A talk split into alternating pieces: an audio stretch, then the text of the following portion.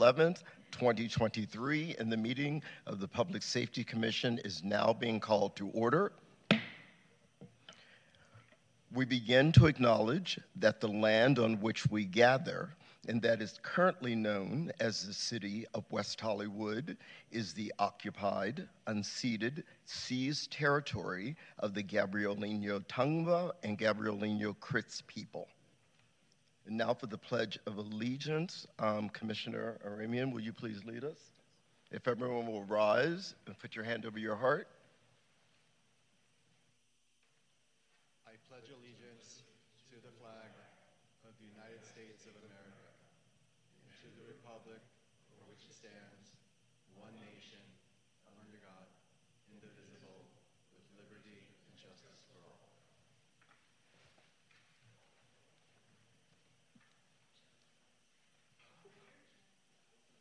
Um, Commission Secretary, may I please get a roll call?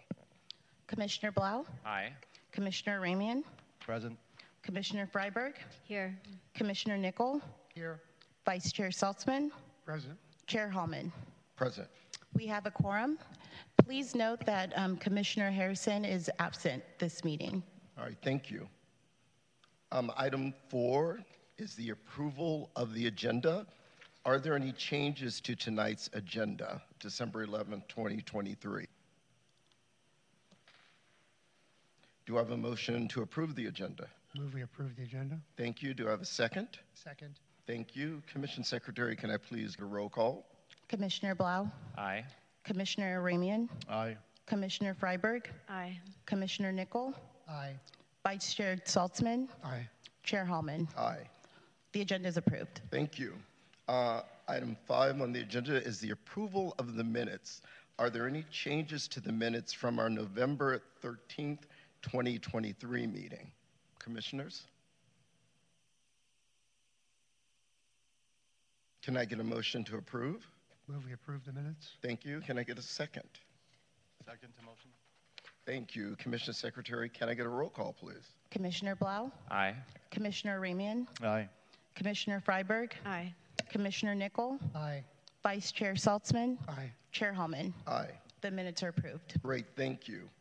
Uh, Item six, public comments. Um, Commission Secretary, do we have any public comments in chambers this evening? Yes, we do. For our first public comment, we have Mikey Friedman. If you want to approach the podium, you'll have three minutes to speak.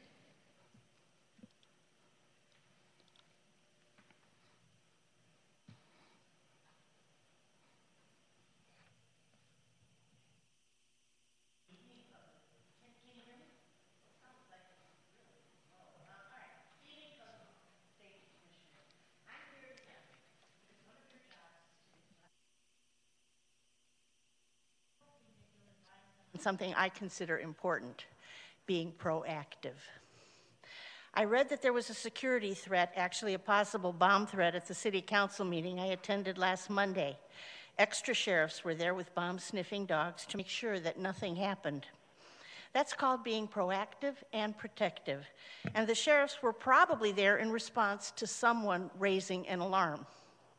So, why is it that when it comes to all the buildings in West Hollywood that developers have bought, emptied, and left vacant, nothing is being done proactively?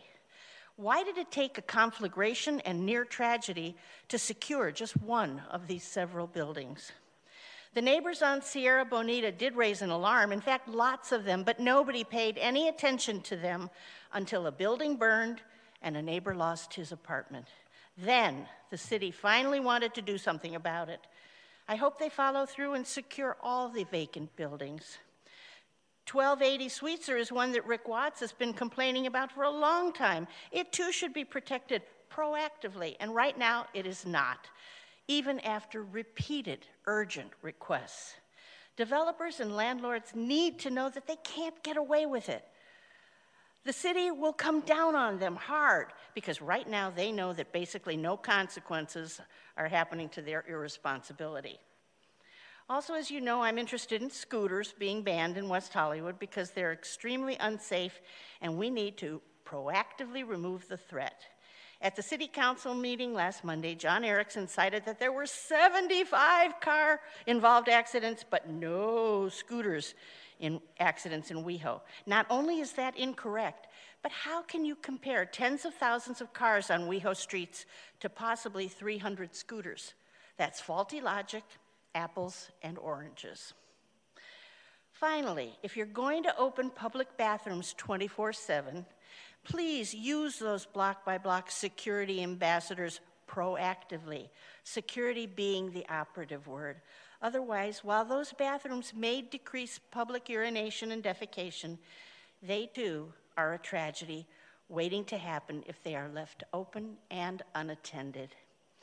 Thanks for allowing me to vent. I'd much rather speak to your commission than bitch and moan on social media. Again, safe holidays. God bless. Thank you. Thank you, Mikey. Next, we have Kelly Palote. You'll also have three minutes to speak.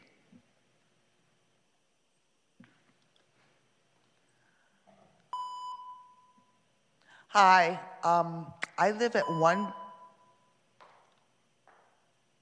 Um, Commission Secretary, is the clock going to reset?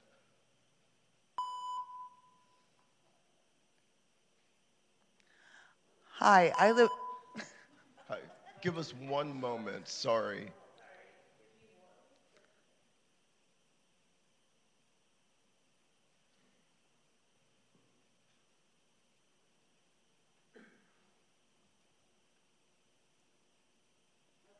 Okay, thank you. Sorry about that. hi, I live at 112, uh, 16 North Detroit Street. My apartment is right beside the back of Ralph's, and we have been having problems with the homeless and the addicted using the stairwell for years. We have complained about it, nothing has been done. They climbed the fence, we have found needles on our property. There has been um, people who have defecated in our carport. Um, it's just out of control. All hours of the day, all hours of the night, they go in and out. I get woken up in the middle of the night by people pounding on the door and screaming because they want to go in there. I just recently wish, watched a young family pushing a baby stroller while the drug addicts were out in front writing no cut, no smut. So who knows what's going on in there? I know they've called hazmat and cleaned it out a few times. Nobody is doing anything. Call the police. They don't do anything. The safety ambassadors really don't do anything. Ralph's does not do anything. Something has to be done. My building is uh, has six units um, that are occupied. All but one are women. We are not safe. We had to put a lock on our on our laundry room because they were using it to turn tricks in. It is out of control and nobody is doing anything about it. Last week, they set a fire and the sprinklers went off, thank God, but this is just out of control. I don't want to lose my place of residence. I don't want to lose my possessions. I do not want to try to wrangle up two cats to get them out of the apartment when it's burning because of Ralph's. I complained to the managers. I called corporate once. Nothing has been done, and this has been going on for years. My neighbor, who is an elderly person in the um, building owned by WeHo, he had a gun pulled to him in the middle of the day at like 12 o'clock, trying to rob him. It has got out of control and something needs to be done. I don't feel safe. I mean, I wouldn't care if they closed down that Ralph's because I have to drive there at night anyways because I won't walk in the dark. I don't even like walking in the daytime past that. I remember when I first moved in 11 and a half years ago that it was safe. And the thing I would have to worry is like tripping over a stray cat or something. It has got worse and worse and worse every year, and nobody, nobody does a thing about it. I fear for my safety, and thank you. Thank you. Thank you, Kelly. Next, we have Nicholas Robal.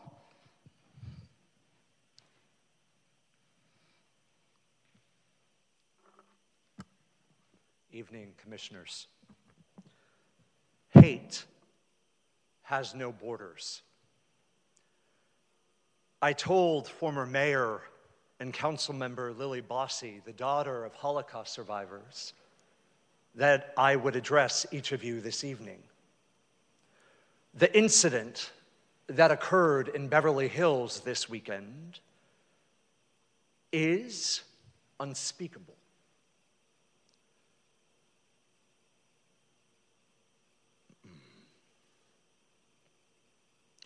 The incidents that occurred in LA City's Yaroslavsky's district in Westwood and Holmby Hills, graffiti of hate that I will not repeat in this chamber, has no place.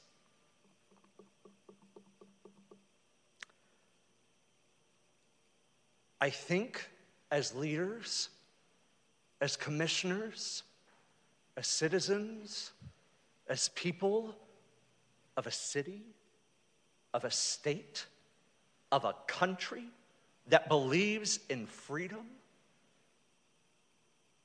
we each have a duty and an obligation to speak out against hate. And the vacuum in leadership in this city to speak out against anti Jewish hate this past weekend is very clear. And it's upsetting. But I won't be silent when it comes to anti Jewish hate or Islamophobia or hate of any kind. Because again, hate has no borders. I also want to commend our sheriffs and Captain Mulder and Captain Mulder's entire team for how they conducted themselves professionally at last Monday's council meeting. But it went beyond conducting themselves for the duty they swore. They each had grace and mercy in that room. And as a son of a military person who understands service, I deeply respect each person in uniform. Last, and this is a practical matter, are lamp posts on Santa Monica Boulevard. Last council meeting, Captain Mulder and Mayor Pro Tem Erickson engaged in a conversation about lighting. If you look at the blue lamp posts, they're really dirty. I mean, they're full of dirt and smudge.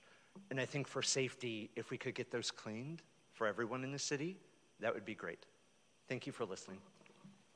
Thank you. Thank you, Nicholas. Final speaker is Rick Watts, if you want to approach the podium.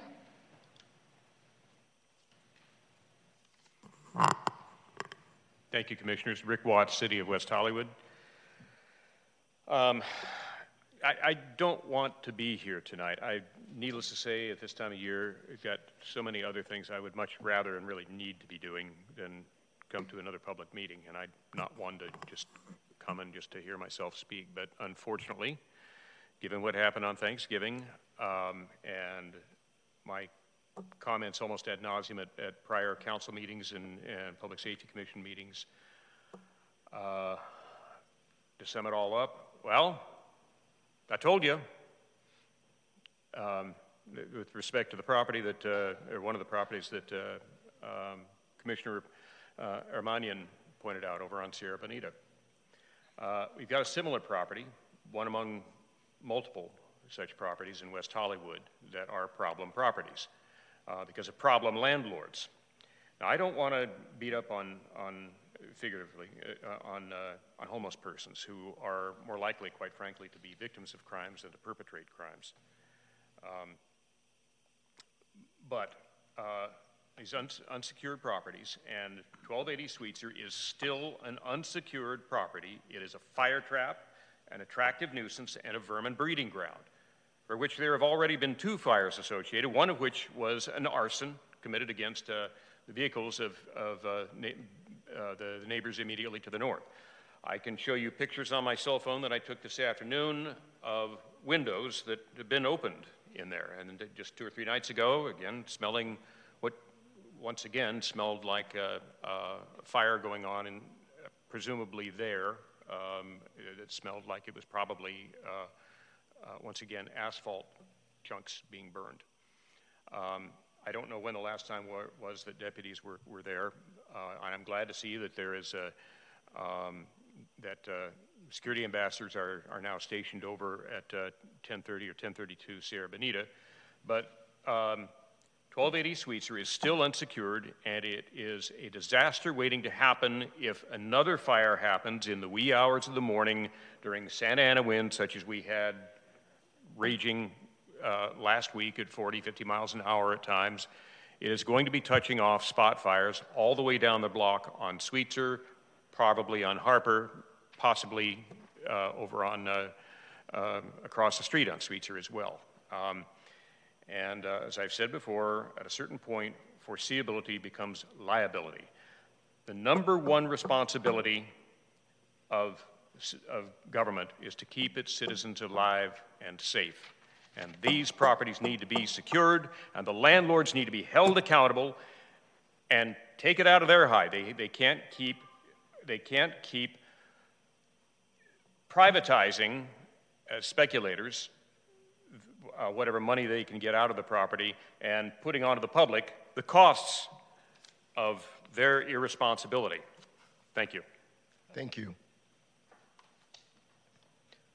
Commission Secretary, any additional public comments in chambers? We don't have any other um, comments in chambers. And I understand there won't be any comments in Zoom this evening, correct? No Zoom calls. Okay, great, thank you.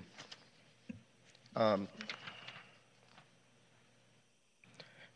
Item seven, 7A, were unfinished business. The Los Angeles County Fire Department will now provide a report on activity for the month of November 2023.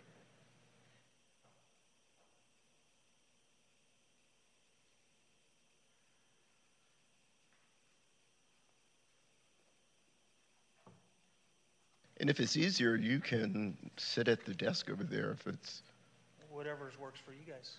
Doesn't matter to me. okay, I've been sitting a lot, so I'll stand if that's great. okay. All right, thank you. Yeah, can you guys hear me okay? Um, You might need to lean in.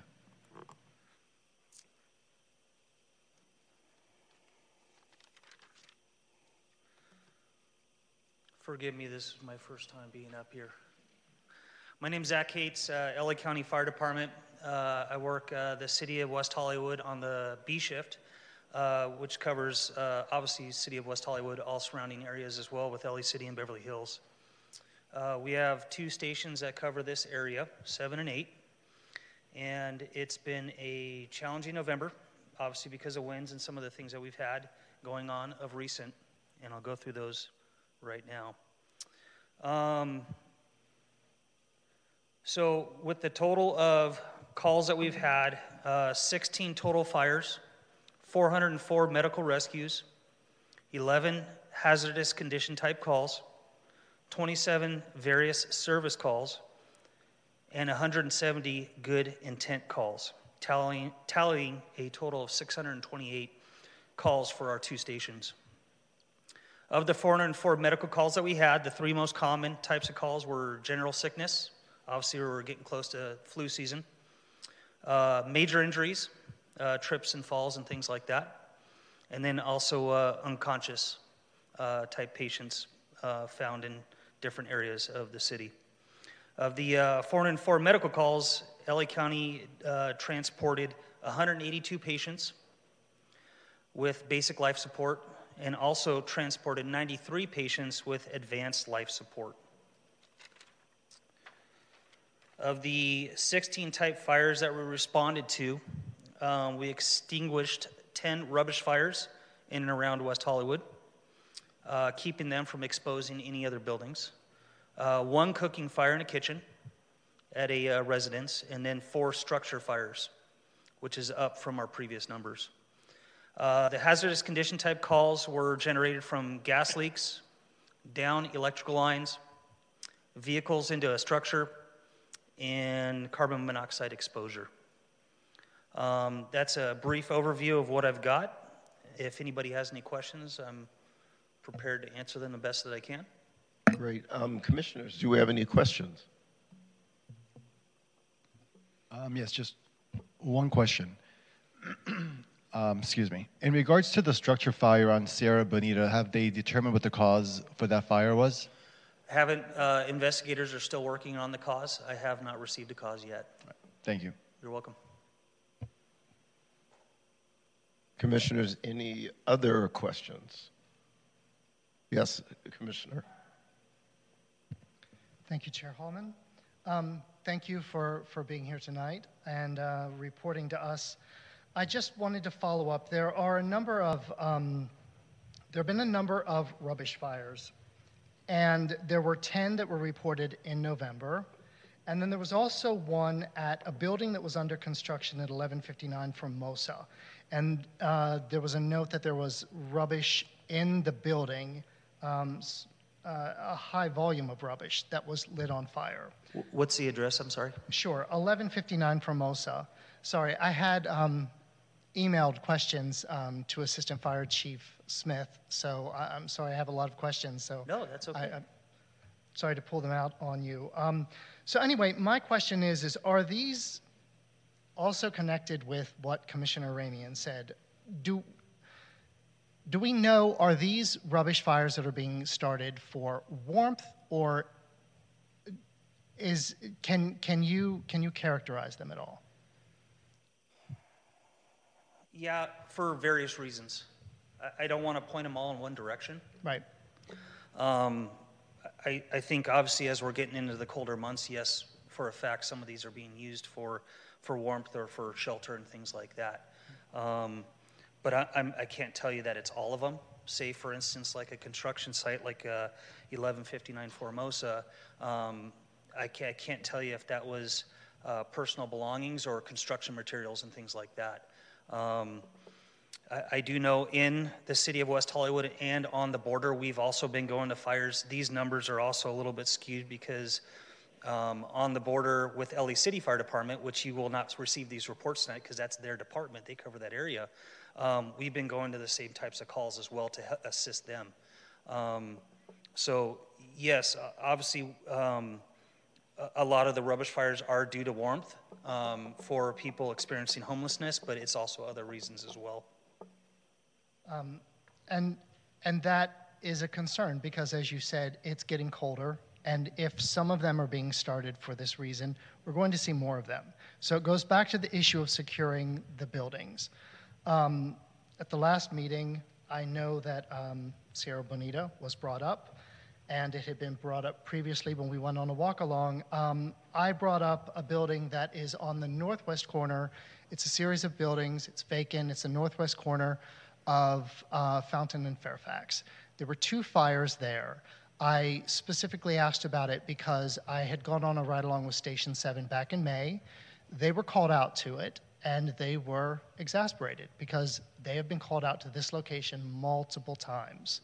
So I know that Director Rivas, I, I was in touch with you afterwards about this because Captain Ball had a simple question Who in the city can secure these buildings? So my question for you is what do you need the city to do to secure this building, the one that Rick Watts talks about, any other vacant buildings? What can we do to make certain that this doesn't continue to happen? That's not an area of expertise of mine. I apologize. Um, obviously, the more you fortify a construction site or an abandoned structure, the better. Um, from a lot of the structure fires that we've um, I, I've presented to you tonight, um, uh, most of them are abandoned, and so um, for us, it, it we're not in the business of securing the buildings. It, it, it really depends on whether um, you, you use a uh, you, you go after the people that actually own the property, or you um, you know, it- our, our limitations are, are, I'm sorry, we have a lot of limitations with the fire department on, on stuff like that. Our fire prevention unit doesn't focus on these things. It focuses on um, the buildings that are obviously being inspected on a regular basis. We don't have the, the personnel or the manpower or the funding to go through that route um, to fortify these places. People are going to find a way in if all you do is put just a, a mild fence around it. So, Well, you deal you deal with the life-threatening situation once the worst already happens. So I was just wondering if you had any insight about how to keep that from happening. So a small fence isn't going to do it. So that's a little bit of it. I'm sure we'll discuss it more later tonight. And I appreciate your your your thoughts on this. Yeah, and, and just understand too is is even though um, whether we agree with it or not, is we look at every structure as being inhabited. You know what I mean? And so whether it people are or are not living in it, we're still going to go through the same process of making sure that there is searches done to make sure that you know um, whether it is people experiencing homelessness or not, we're still going to do our best to um, protect and save the people that are in there. So yes, it does expose us because most of these buildings are um, older, um, dilapidated, run down, and so the threat to my personnel is even greater. Um, but you know, we also accept that inherent danger with our job too. So. Well, where it can be avoided, it should be avoided. Thank you. You're welcome. Um, Commissioner Freiberg, did you have a question? He stole my question. So Oh, all right. Um, commissioners, any additional questions? All right. Thank you, sir. Thank you. Thank you for your time. Have a wonderful holiday. You as well. Uh, item 7B, the Los Angeles County Sheriff's Department will now provide a report on activity for the month of November 2023.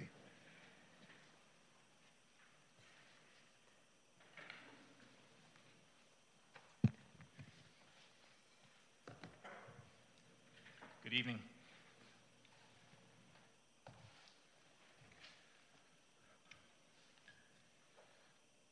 Okay, so just reviewing, um, the data that we're providing is coming in a little bit of a different format. Just to remind you that um, our report will be slightly tapered down just because of that, so you have more data to, to review prior to us showing up.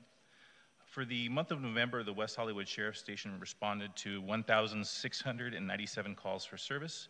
Uh, deputies made 44 felony arrests and 68 misdemeanor arrests. There were 191 Part 1 crimes for the city of West Hollywood in November.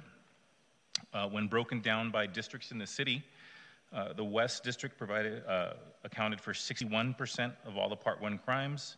City Center was 25%, and the east end of the city was 14%. Uh, overall, our uh, Part 1 crimes are being driven by property theft.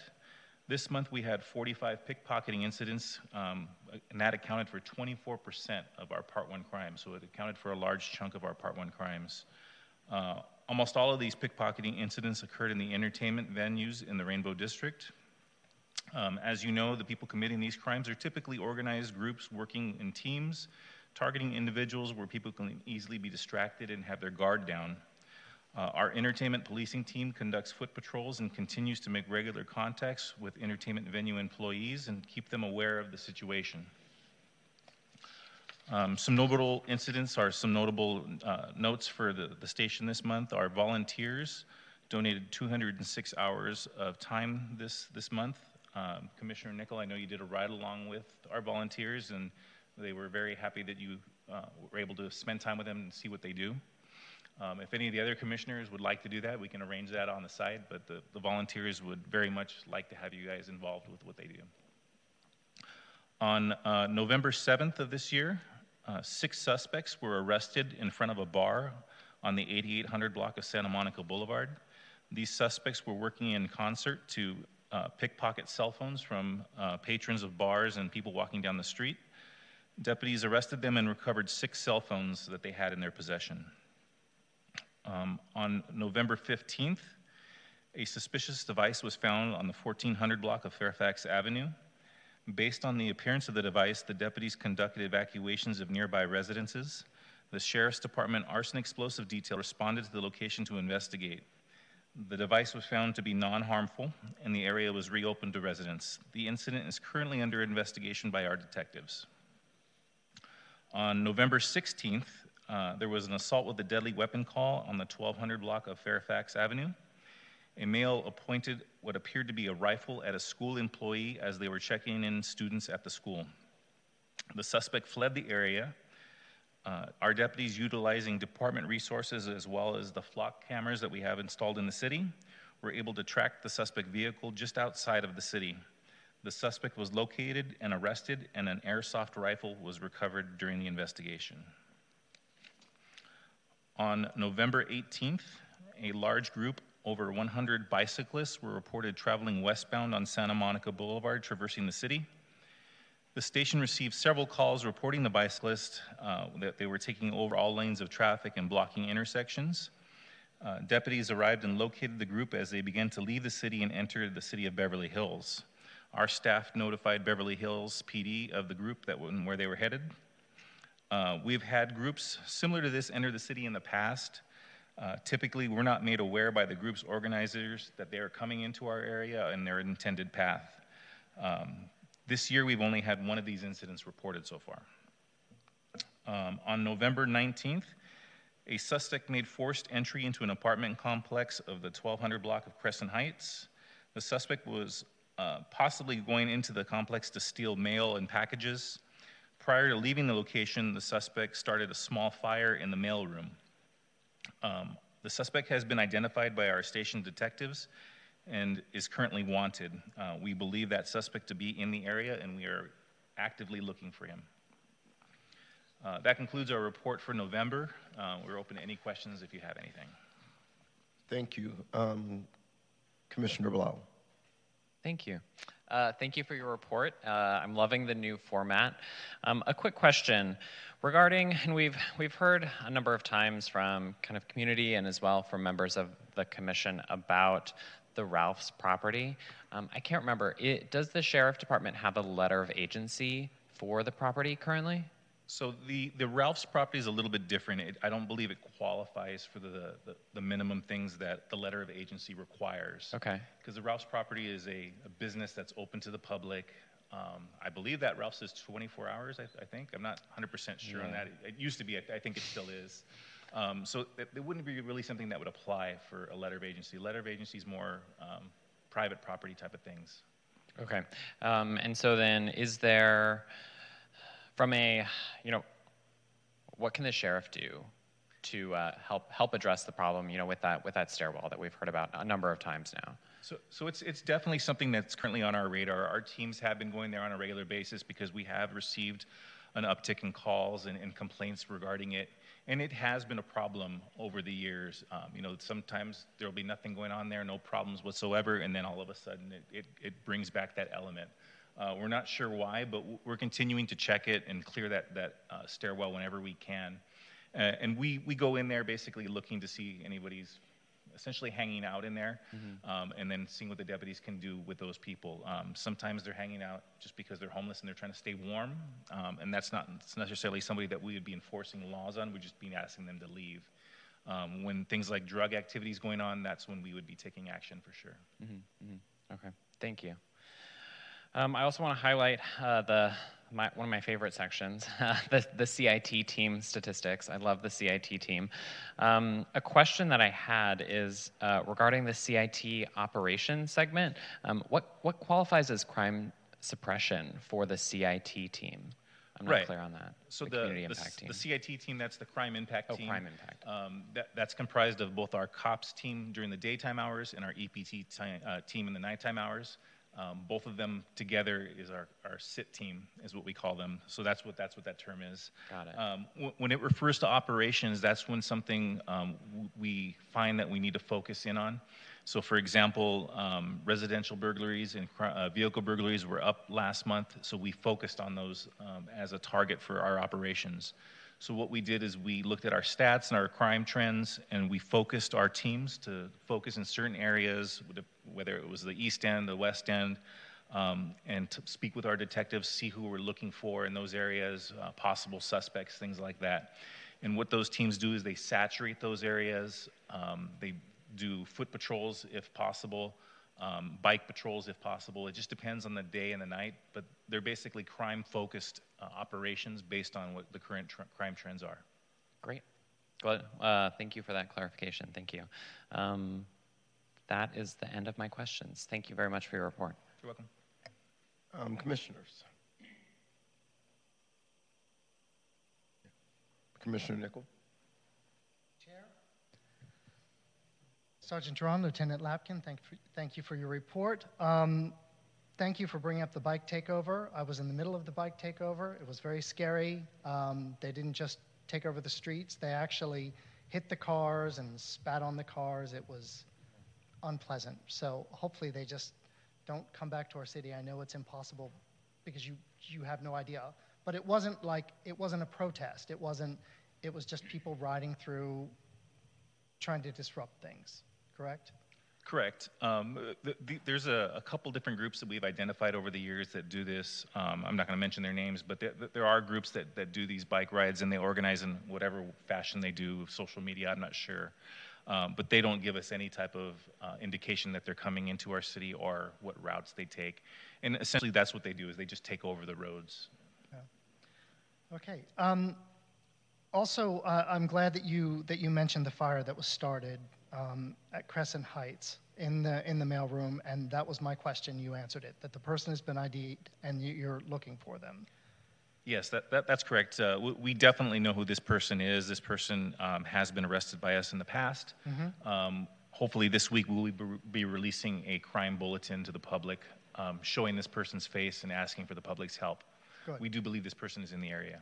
And I mean, I'm asking you to speculate unless he has a, he or she has a history, but the primary motivation was robbing or was it it's not arson, right? So the the we believe for this location and that incident that the the primary goal there was to steal mail. Um, that's what this person does has done in the past and has been arrested for. Okay. Um, so that's what we believe what the target was for. Um, we're not sure why the arson occurred, but it did occur, obviously. Um, but yeah, that we believe it was mail theft is what that was the goal. Got it. Um, and then I did just want to bring up again that we have robberies and burglaries. I mean, you went over some of them, but they're residential as well. Um, and I know that I know that you're covering last month, but this month already there have been several incidents. Um, on the west side, Dorrington and um, Rangeley, I believe, there have been several of them over there. Do we, are these the same people that we've talked about before? Is it the same gangs? Is it, do we have any idea? Do we have any suspects? Where are we at with this? You know, so, some cases we do get suspect information from cameras, things like that. Not every single incident we, we do we have suspect information. Um, we believe that, that a lot of our crime is through organized groups. It, it's hard to nail that down and right. hard to speak on that a lot of times. Um, but but yes, some of the some of the crime that we have going on is definitely organized crime that, that is being involved with these things, um, and, and it's a matter of us getting things to link it or things to to help uh, figure out those crimes are being done by those people. Cameras, things like that, video footage is a great help for us linking them. Got it. Just to add one more thing to that, so I know that our crime analyst uh, uh, is in contact with all the other crime analysts within the area, and there's a meeting this week that we're going to be involved with in regards to this because it is an organized group that comes in and goes to right now they're targeting the west end mm-hmm. um, but lapd has the same um, problems uh, beverly hills all our, our west end um, uh, different police stations so we're all going to have a meeting this week just to discuss um, and share information. So that is something that all agencies are working on trying to solve, but it is, unfortunately, it's an organized crime that just targets certain areas. Good. I hope it's a fruitful meeting. Thank you both. Um, commissioners, any additional questions? Oh, Commissioner Ramian. Uh, good evening, uh, Sergeant and Lieutenant. Good to see you both today. Um, I have a question uh, in regards to the unhoused outreach section. Uh, it states that there was 187 um, contacts made to the outreach. Out of that, 96 uh, were contacts made, 90 were services offered, and only one uh, individual accepted the services. Is that actually ac- an accurate number out of 187, only one person accepted services from you guys? So that, that 187 number that's on there, that is a total. Um, the way that, that they put this spreadsheet together, that's a total of the, the 96 contacts made, the 90 offered, and the one. That's where that 187 comes to, to together. Really, what it should look at when you guys see that number is 96 contacts were made out of those 96 contacts, 90 people were offered services. And out of those 90 people that were offered services, one accepted um, services or information. Got it. Um, do we know what services were offered and what were accepted, or was this primarily our um, deputies doing patrol, or was this part of our Met team um, who was on patrol? So this data is strictly our, our SIT teams, our COPS team, and our EPT teams. When they're going out and doing different things, different operations, different checks, whatever it is, um, that's strictly their data. So our, our SIT team has made um, 96 contacts and offered the 90, and then the, the one person accepted. I don't know what it is, what, what they accepted. Uh, typically, we offer literature, um, um, the um, care teams, we offer homeless shelters. Depending on what the situation is, obviously, is the difference what we offer. Um, in like like you see, it, it's rarely accepted. And I know we can't force you guys can't force them to accept any um, offerings that you're giving them. So, what happens when they don't want to accept and they don't want to leave the city and they don't want to leave the premises and stuff like that happens? Um, what happens then? Obviously, if they're not committing um, some type of a crime, there's not really much we can do. And even if they were committing a crime, that's really not a solution in our eyes to what, the problem is. Um, it, it's a tough, it's, it's one of those tough battles that, that all law enforcement is facing right now, where we're dealing with people that are homeless, which isn't really a crime. I mean, they may commit crimes, but um, trying to force things upon them is not really a solution in our eyes. We do our best to try to offer things and, and make things better for them, but you know, forcing the, the issue is not something that is beneficial. Uh, one last question I have. Um, since it's getting colder outside, are you guys going to see more of an uptake in arrests where either the unhoused want to get off the streets to go somewhere warm, to get, you know, a bologna sandwich, to have blankets?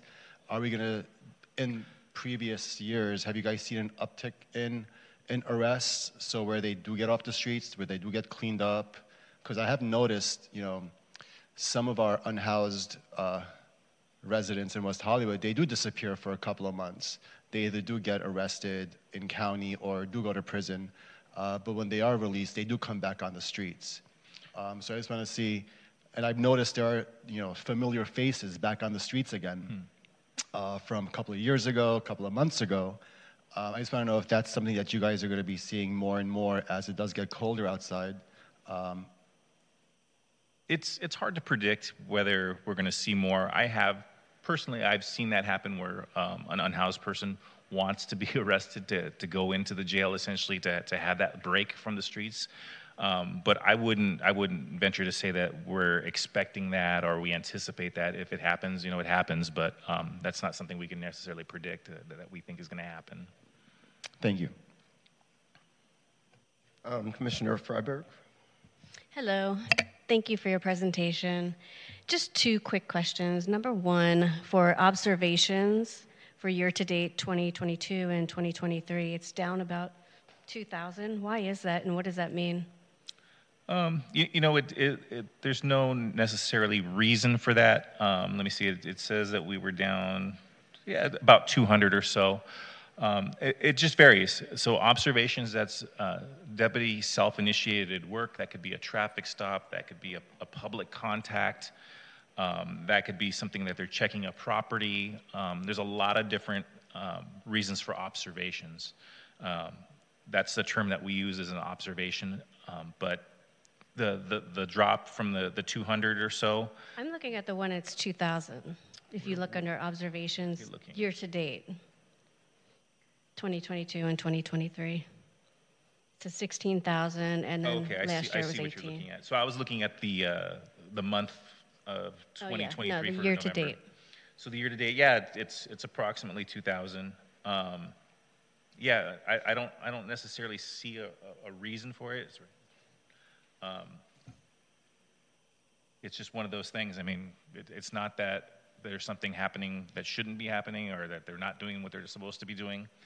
Um, it just, the trends of the city, trends of crime, it just depends. It really does. Um, like I said, not all those observations have to do with crime. It could be checks, vacation checks. It can be um, stopping and talking to somebody on the street. Every time a deputy makes contact with somebody, they create an observation. So it, there's a lot of different factors that are in there that can, you know, sway those numbers. Okay. And then the other thing, I didn't see the number of pickpockets on here. I heard you say it, 45. Did you mix it in with something else? Because usually you have it on a separate sheet. It should be in there somewhere. Because I know uh, you had changed things around, so I don't know if maybe I'm missing it. Yeah, I, I wasn't the one that created the spreadsheet, but it, it should be somewhere in our, our data. It's, you have, under theft, it has the grand theft pickpocket. On the West Hollywood Station Part One crime report, looks like this. The long one, it has the grand theft, um, and it has the numbers, um, grand theft total of 10 for the month.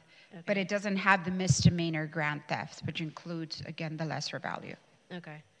So, talking about pickpocketing, um, so one of our residents was at a club and someone, a woman, had tried to pickpocket his friend. And they stopped her, went up to the bouncer and said, um, She just tried to pickpocket my friend. And he's like, Nothing we could do about it. Because I know you had mentioned that you said you speak to clubs and you tell them, you know, to be aware of the incident, and then they do nothing about the incident. So where does this cir- circle just dies? What is, I don't know. Th- There's quite a few Like- of our, our clubs and our bars that, that actively do look for these people as well. Um, there's plenty of them that have taken action. They've detained people for us and called us out. Um, it's unfortunate that uh, your friends experienced that that happened where um, maybe one of their staff is unaware what they can do or unaware that they should be calling us out for something like that. Um, we do our best to, to make the bars, clubs, entertainment venues aware of the problem that, that it is going on and that they should be looking out and assisting their patrons. Um, but when they, they drop the ball, I mean, I, I- it's tough for me to say that. I don't know why they did it, but um, maybe we should get better at putting that word out there a little bit more. We actively do, though. Uh, every weekend we do foot patrols, and our EPT team does hit all of our regular venues and, and make them aware that this is still a problem that's going on here in the city. Yeah, because I mean, I would assume that number is way higher than this, and a lot of people just don't even know that it happened. They thought they lost their phone. Um, Maybe we can speak offline and then we can discuss which establishment is, and then we can go contact them and just remind them of what their resources are when a victim of potential or a pickpocketing, what their resources are. okay, and then my other question, and thank you. My other question would be what about cameras in the nightclubs? Do you ever have access to them? So we, we, we have our, our detectives, whenever there's a crime that occurs, obviously that goes to a detective to investigate. Um, our field deputies will try to obtain video right from the scene whenever, we, whenever possible. Um, but we always have our detectives do follow up. Um, so yeah, we'll, we'll ask for video footage from any business, not necessarily a bar or a club. Uh, we'll always ask for video footage if, if there's something available or we potentially think that there's something available. We'll ask. And most of our businesses are, are pretty, um, pretty uh, have a good working relationship with us and they, they do provide it willingly. Okay, good. Okay, thank you very much. Uh, Commissioners, any other questions? Um, I have a few. Um, Pleasure Med, which recently opened, uh, I believe their first week of business, uh, they experienced a robbery. Um, are there any updates that you can share with us on that or any information? I did meet with one of the managers. Do you know when that was by chance? Um, no, they've only been open, I would think, maybe a month and a half, if that. We'll have to look into it because I'm not aware of it, but we'll look into it and we can send you that information and see what the status Yeah, is. and I apologize, I didn't think to, um, you know, prep you in advance. It's just something that popped into my head while we were sitting here. Okay. I'm sorry. Um, and then, obviously, with the holidays, and we're all aware of retail theft, uh, you know, I frequent the Target at Santa Monica and La Brea several times a week um, because it's my happy place. Um, and I noticed in the self checkout area that one whole side of the self checkout registers were blocked off. And I thought maybe it was a maintenance thing. But I think they are doing this now just because they're trying to direct all everyone who's doing self checkout to one side because of possible theft that's going on. And I do know the deputies go into Target because I've been there and seen them and spoken with them. But um, do you do a higher patrol this time of year since it is the holiday season? Because you know the line is mounting at self checkout now since you can only u- utilize one side. We do, and I know that um, we've designated a, a one unit with two deputies for the holiday suppression. So they are to do all the commercial areas. So they're not getting any calls for service. They're supposed to be visible, and then crimes, you know, if any incident happens, they're supposed to go contact, you know, the business. So uh, we do have the holiday suppression, and the, including our foot beats, and including um, in the teams. If we have again, like um, Sergeant Duran spoke about, uh, depending on what the crimes are throughout the week, we focus that um, our resources for um, that week on whatever happened the previous week. So we we do have uh, an additional additional units for that. Okay, great. Thank you. Um, Commission Secretary, do we have any comments in chambers? And I apologize, I missed that um, when we were doing the fire report, um, if any residents had any. We don't have any public comments in chambers. Okay, great. Thank you, Commissioners. Any additional comments or questions, rather? Okay, well, thank you.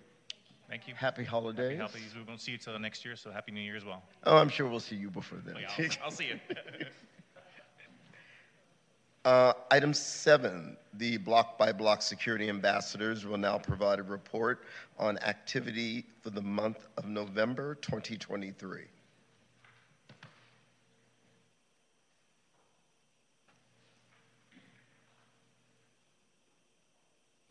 Am I on? Yes. You're on. Good evening. Good evening. Okay. So for the month of November, just wanted to report on a couple of metrics um, as compared to last year in the same time frame. Uh, business contacts for us um, equaled about 3,900, uh, about over 3,900 contacts. That was an increase of about 1,600 contacts of, of businesses throughout the city.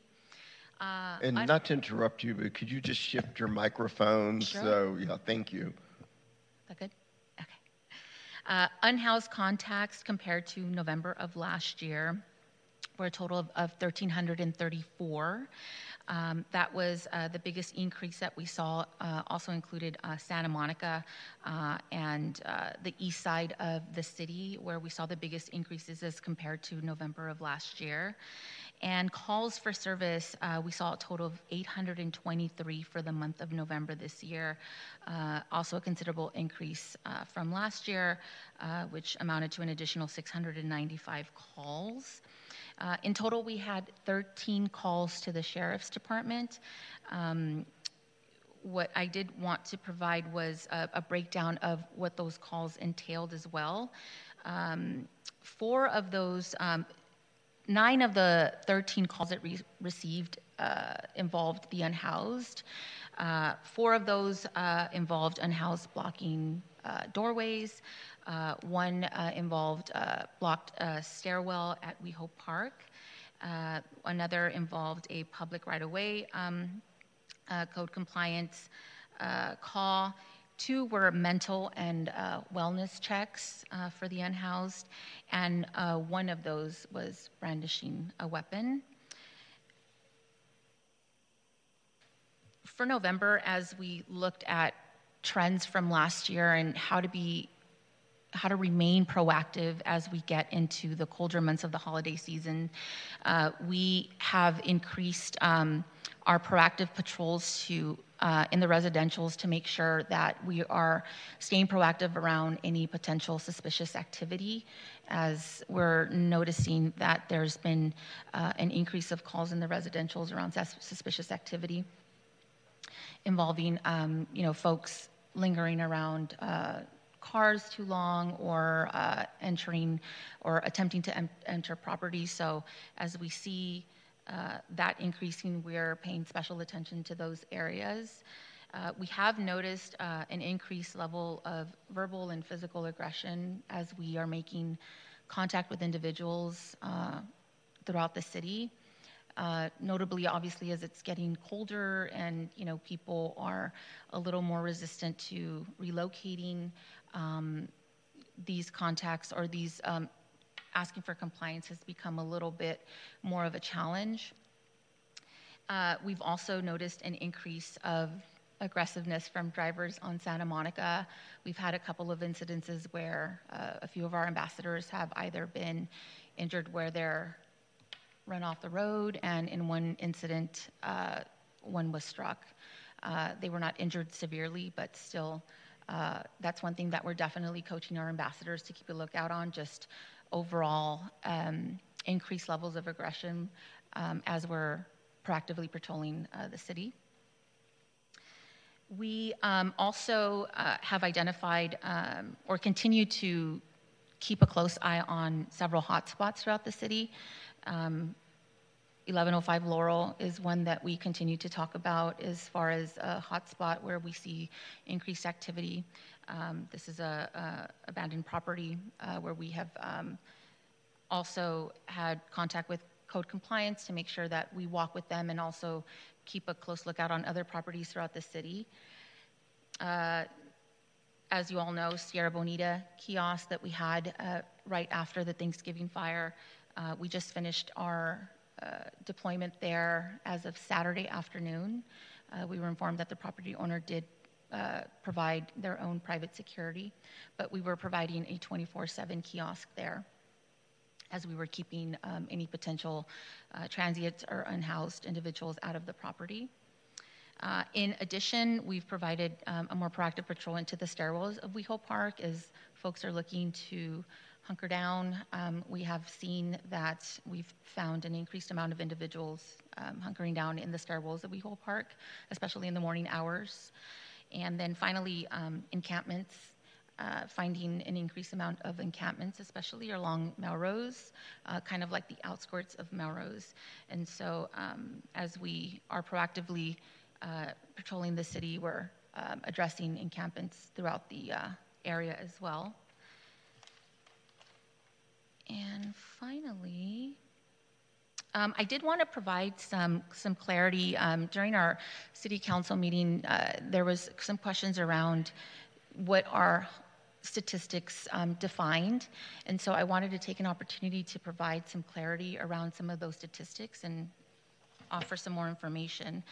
Um, in, when it comes to hospitality assistance, Whenever we offer hospitality assistance, this is generally an, an, exchange of information between an ambassador and a member of the public, whether it's residents or visitors or uh, members of the community, um, whether we're providing um, directions or we're providing general information about the city, or you know, if someone's asking, you know, for the nearest restroom, for example, public restrooms, the nearest parks, um, any information where we are going beyond just saying hello to folks, we're actually exchanging information with folks.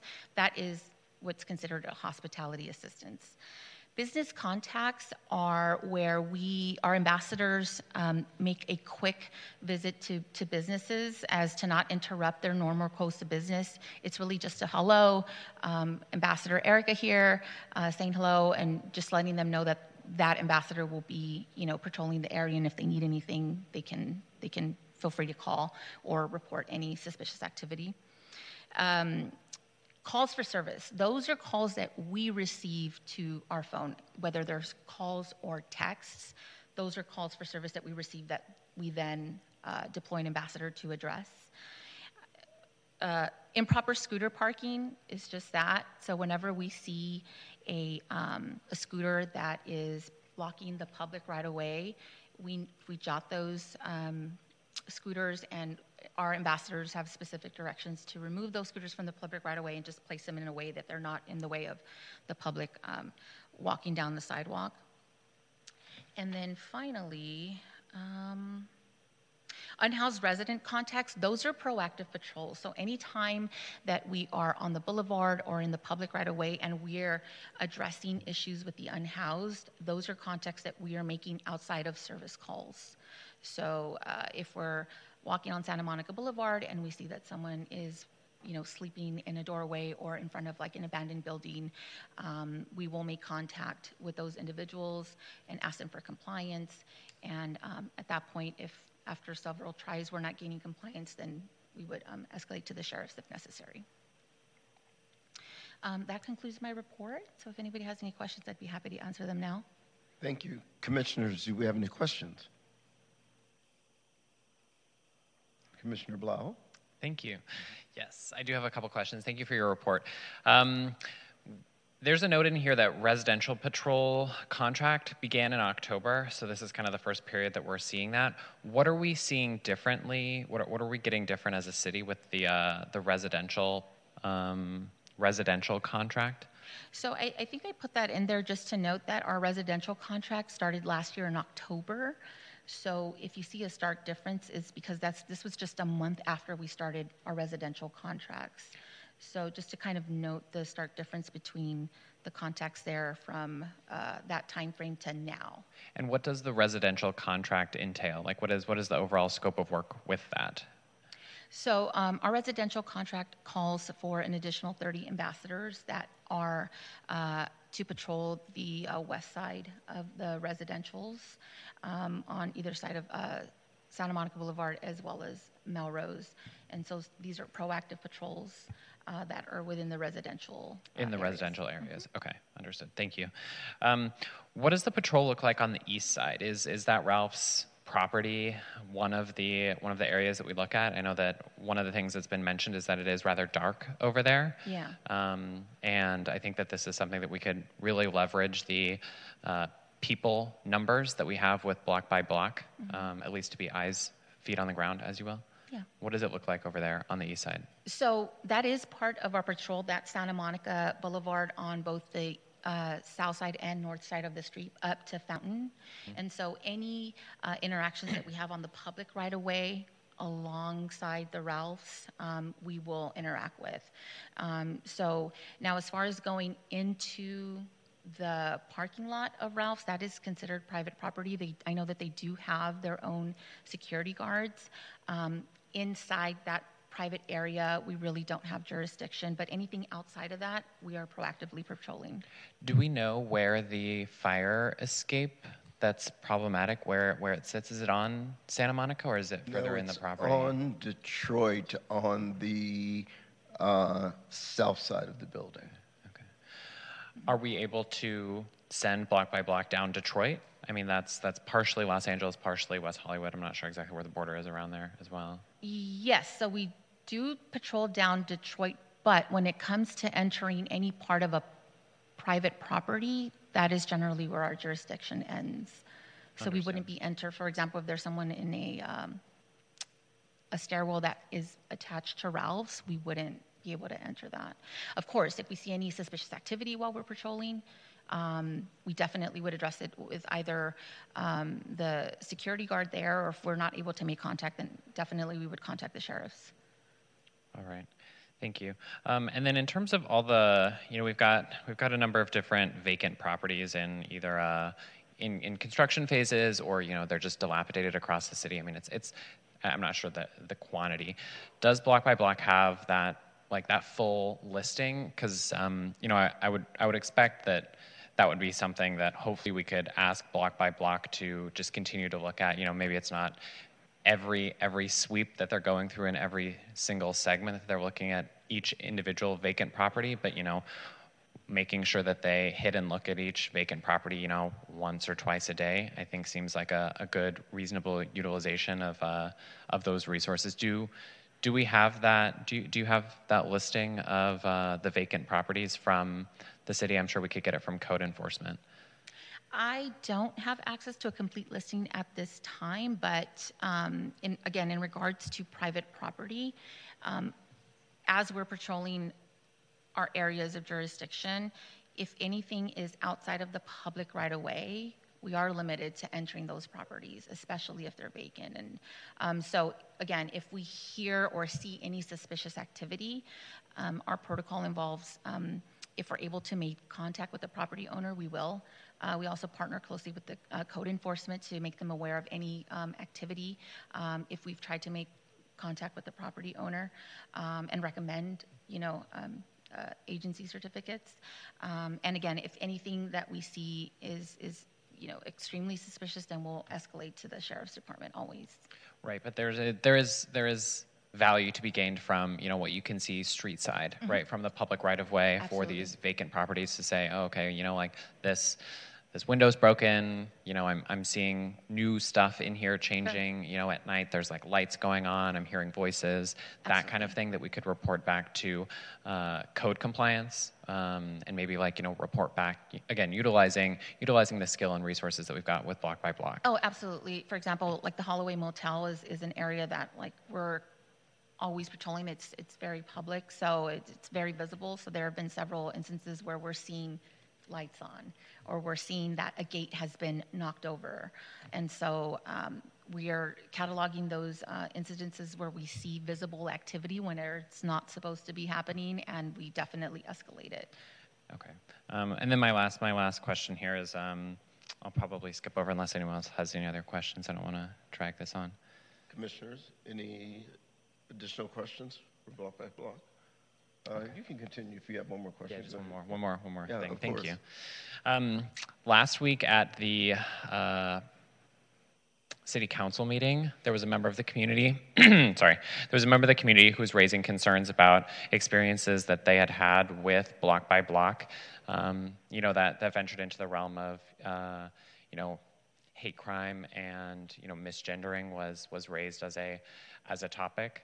Um, a question was raised by council then about what does the LGBT plus sensitivity training for block by block look like. I, I personally haven't seen anything kind of followed up from that. Um, what is the status on getting more detailed information on what that looks like for block by block? So actually, um, after that uh, city council meeting, um, I personally spoke to the individual that was um, had those complaints raised. Um, I was more than happy to give her my direct number and information, and any information that she had about the uh, incidents that she experienced to direct them to me. Um, internally, we obviously have um, an investigation and discipline process, so I assured her that we would follow up with those with those claims. So making contact with her was probably the most urgent thing at that point to let her know specifically that we were addressing um, the issues that she had brought forth. Um, in addition to that, we actually made some contact out to the LGBT, LGBT uh, Center in Hollywood um, to see if we can uh, partner with them a little more closely and see if they have any resources they could bring um, as far as uh, teaching tools to our ambassadors. So we haven't heard back from them yet, but we did put an email out uh, to them um, and sensitivity, uh, diversity, inclusion training is something that's just standard training whenever we onboard any new ambassadors. It's not something that is just um, giving to ambassadors when we first onboarding. It's something that's a continued conversation uh, throughout uh, their employment. Uh, one thing that was important uh, to me specifically is going back to our team um, after those comments were raised and those concerns, and, and to reiterate the importance of sensitivity. Um, we are really proud of the fact that there's a, a good number of ambassadors on our team that are part of the community, and so I know that um, you know for us it's particularly important you know to, to, to recognize that and to continue to have those conversations, and so you know, uh, feedback is important. So we always, you know, recommend to the public if there's any feedback that they have for us, anything that they feel that we could be doing better. We're always open to that feedback. And so this is one area that you will see us speak more about um, and continue to highlight uh, going forward. Great. Okay, thank you. And I look forward to uh, hearing more about the sensitivity training and how that connection goes with the uh, with the LGBT Center in Hollywood as well um, in the coming months. So thank you very much. No Have a good problem. evening. Commissioner Nickel. Thank you, Chair. Good to see you again. Um, you actually answered most all of my questions in your report. I really appreciate it. Um, but uh, Commissioner Blau brought up about the sensitivity training. So you already do have something in place, and I'm assuming that it's created by your corporate headquarters and it is given to, to new ambassadors, and then they continue to receive further training. Correct. And it, it was a good idea to reach out to, L, to the LG, LGBTQ Community Center in Los Angeles. I hope they get back to you. Thank you. Um, and then uh, just breaking down as far as the business contacts and the Mm-hmm. hospitality uh, assistance, I'm, I'm really glad that you explained that a little bit because the numbers are, they do seem very high. Right. They're over 100 for each, each different one. So I just had one question about the business. So if it is a proactive thing and they just pop in, of course, they don't want to disrupt business. If somebody asks for help, then at that point, they're there and they, they can do that. So it's a proactive thing. You guys are out on the streets making contact with businesses. Absolutely. Good. It's just good to know. I think there's still a little confusion about your limitations and everything that you can do. So it's good for the public to know what you're out there doing and what you can do. So thank you. Yeah, thank you. No problem. Commissioners, any additional questions for Block by Block? Um, Commission Secretary, do we have a question in chambers? Yes, we have one public comment. Nicholas Royball, if you want to approach the podium, you'll have three minutes. Evening again, Commissioners. Um, so at the last council meeting, Captain Mulder had mentioned that the DOJ was having a trans training with our sheriff's department. Were our block by block ambassadors invited to that DOJ training with our sheriffs? If so, in addition, how did that training go? What did it entail? What did our sheriffs learn from the DOJ?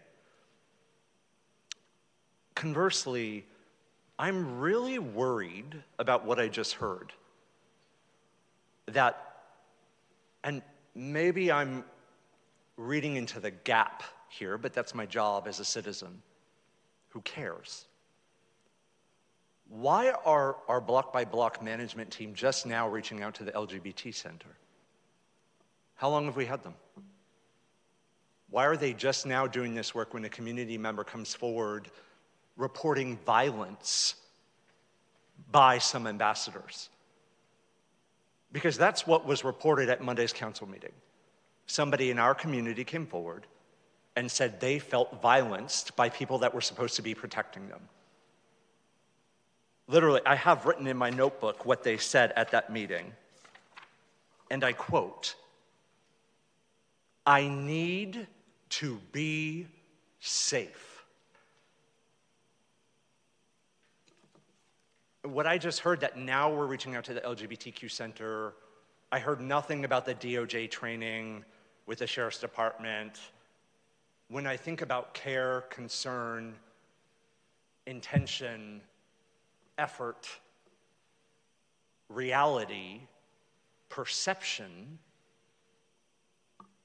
and then we witness the rage that we witnessed on Monday, however one interprets that for appropriateness in terms of space and effect along as affect.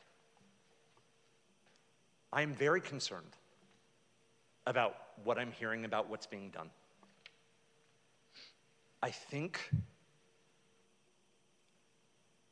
we need to open our eyes to what is happening to a part of our population that does not feel safe. Because this isn't it. And I don't think it's working. Thank you. Thank you.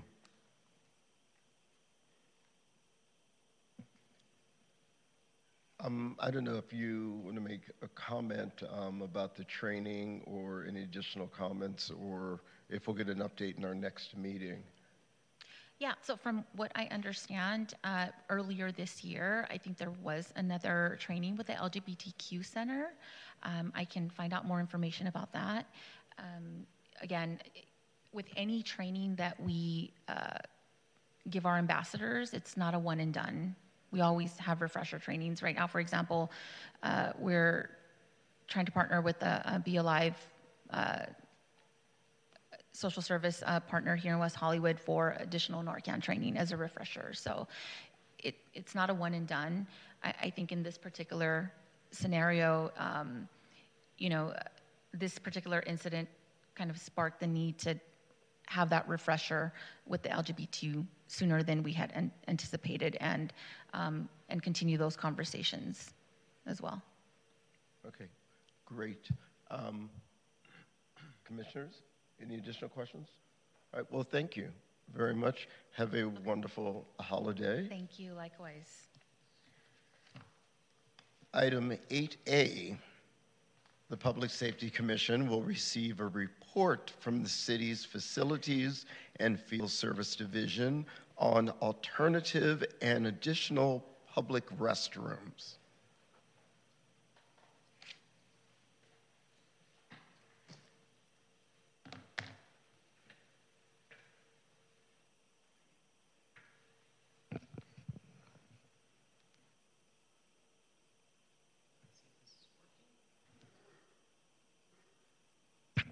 Yes. Thank you, Chair Holloman. And Commissioners, um, good evening. My name is Helen Combs. I'm the Facilities and Field Services Division Manager for the City of West Hollywood. Um, I'm here this evening to um,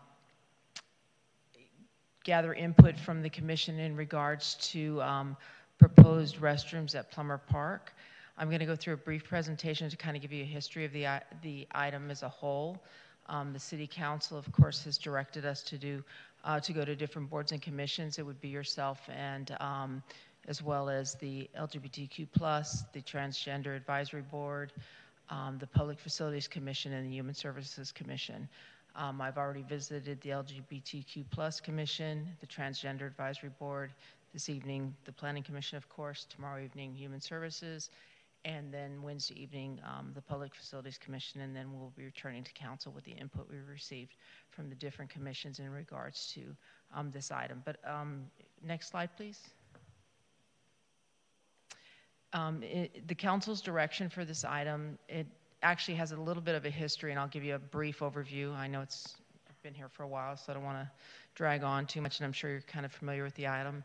Um, the council um, has a homeless subcommittee, which um, is made of two council members as well as staff. Um, and at one point in time during COVID, we did see a lot of um, issues with restroom availability because a lot of restrooms were closed by county order. Um, so at that time, it kind of really brought to surface the issue of not having available space for available locations for individuals to use the restroom in public spaces. Not only the unhoused community, but you know we saw an uptick of um, delivery drivers and Uber drivers and um, you know just individuals that have medical conditions. You know when we think about having these restrooms open, um, it's there's many people that use these types these these types of facilities if they're open on a 24-hour basis or um, or even a expanded basis in comparison to uh, normal availability. So um, that kind of brought this to surface, and it asked us to look at different options. Um, then, in, of course, the, the restrooms were opened again. Um, and at that time, we um, were not meeting, boards and commissions were not meeting. We didn't have time to discuss it. So, in turn, we're bringing this item back now after I know it's been a little bit of a pause. Um, but we're bringing it back now. The uh, Council Homeless Ad Hoc Committee recommended that we open two locations, um, Plummer Park and West Hollywood Park. Um, and at this time, the council said move forward with West Hollywood Park as part of the mid-year budget. Um, but please go back to the boards and commissions and ask for input on the safety and their concerns they might have for Plummer Park as it is in a neighborhood. So um, as part of that direction, they, they said develop a campaign to publicize, the locations and operational hours of all city facilities, which we're going to be working with our comms department to do that. Um, and that we'll be putting on websites not only for um, people that are experiencing homelessness, but people that are visiting our city, people that are um, have medical conditions. There's all different types of websites, and we will be be publicizing um, West Hollywood Park and then possibly Plummer, um, and then all of our existing city facilities. We have um, several pocket parks that are open during the day, um, and then we have, all, of course, City Hall and the library and, and the different city facilities. So those will be, that information's already out there on Google, and there's a couple other spots, but we're going to be adding to that.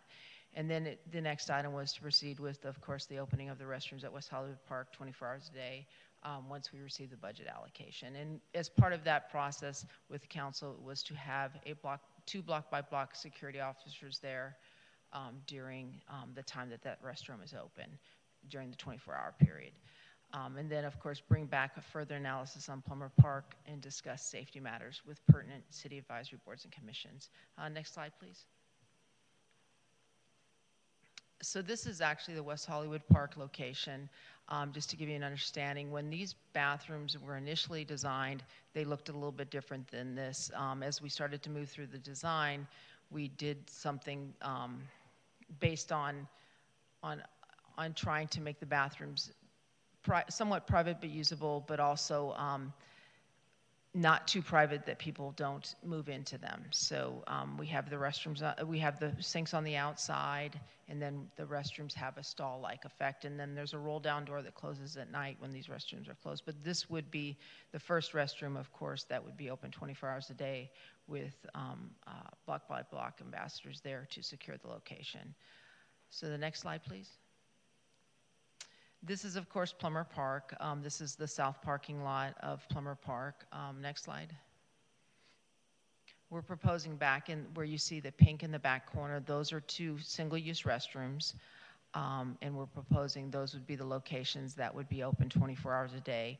Um, this is close to a residential area, whereas Plum, uh, West Hollywood Park is not close to a residential area. And I think that was some of the conversation is you know, would there be concerns about that being close to the to residential area? Um, next slide, please. And this is just kind of a close-up of the, that location.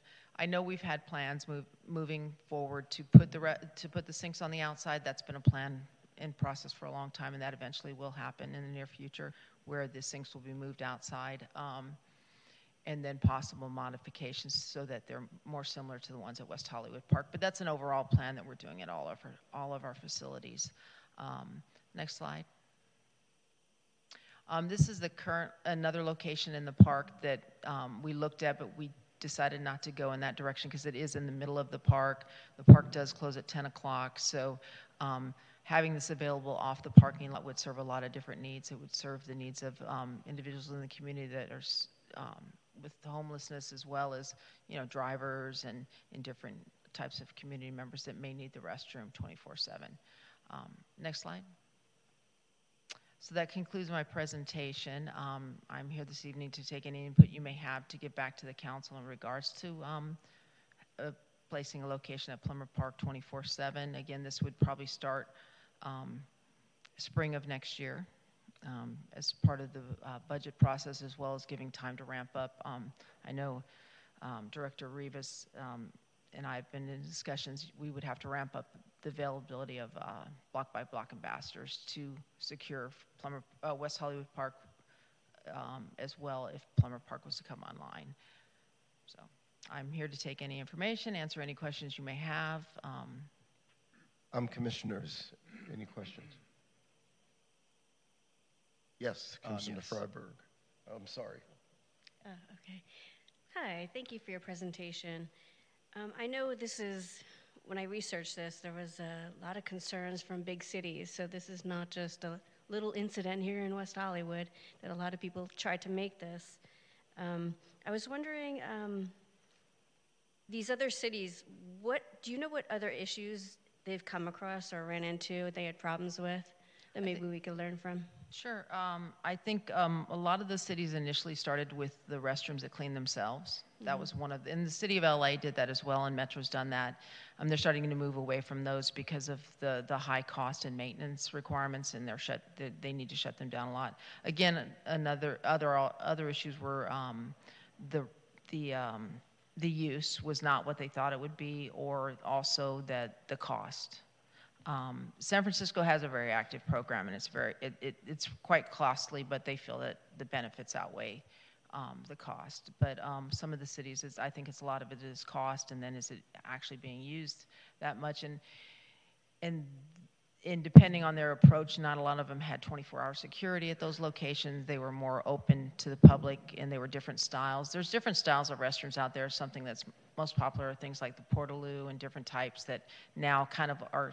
If you've been to Europe, you, they're the, kind of the stand in the middle of the block, but you don't have you have the um, like a stall concept for the entire restroom. Um, so they they haven't added security to those locations, um, or if they do, it's it's limited. So those were some of the concerns that I saw when I was doing my research as well. Um, and, but a lot of the issues were cost. But again, like I said, I think in the city of West Hollywood, our concern is more the, does the benefit outweigh the cost? Okay. And then my other question was, do you plan on providing any emergency buttons inside the bathrooms? Um, that that has not been considered, but maybe possibly that's a that's an option in moving forward in the future. I know we would have some ambassadors right outside, Right.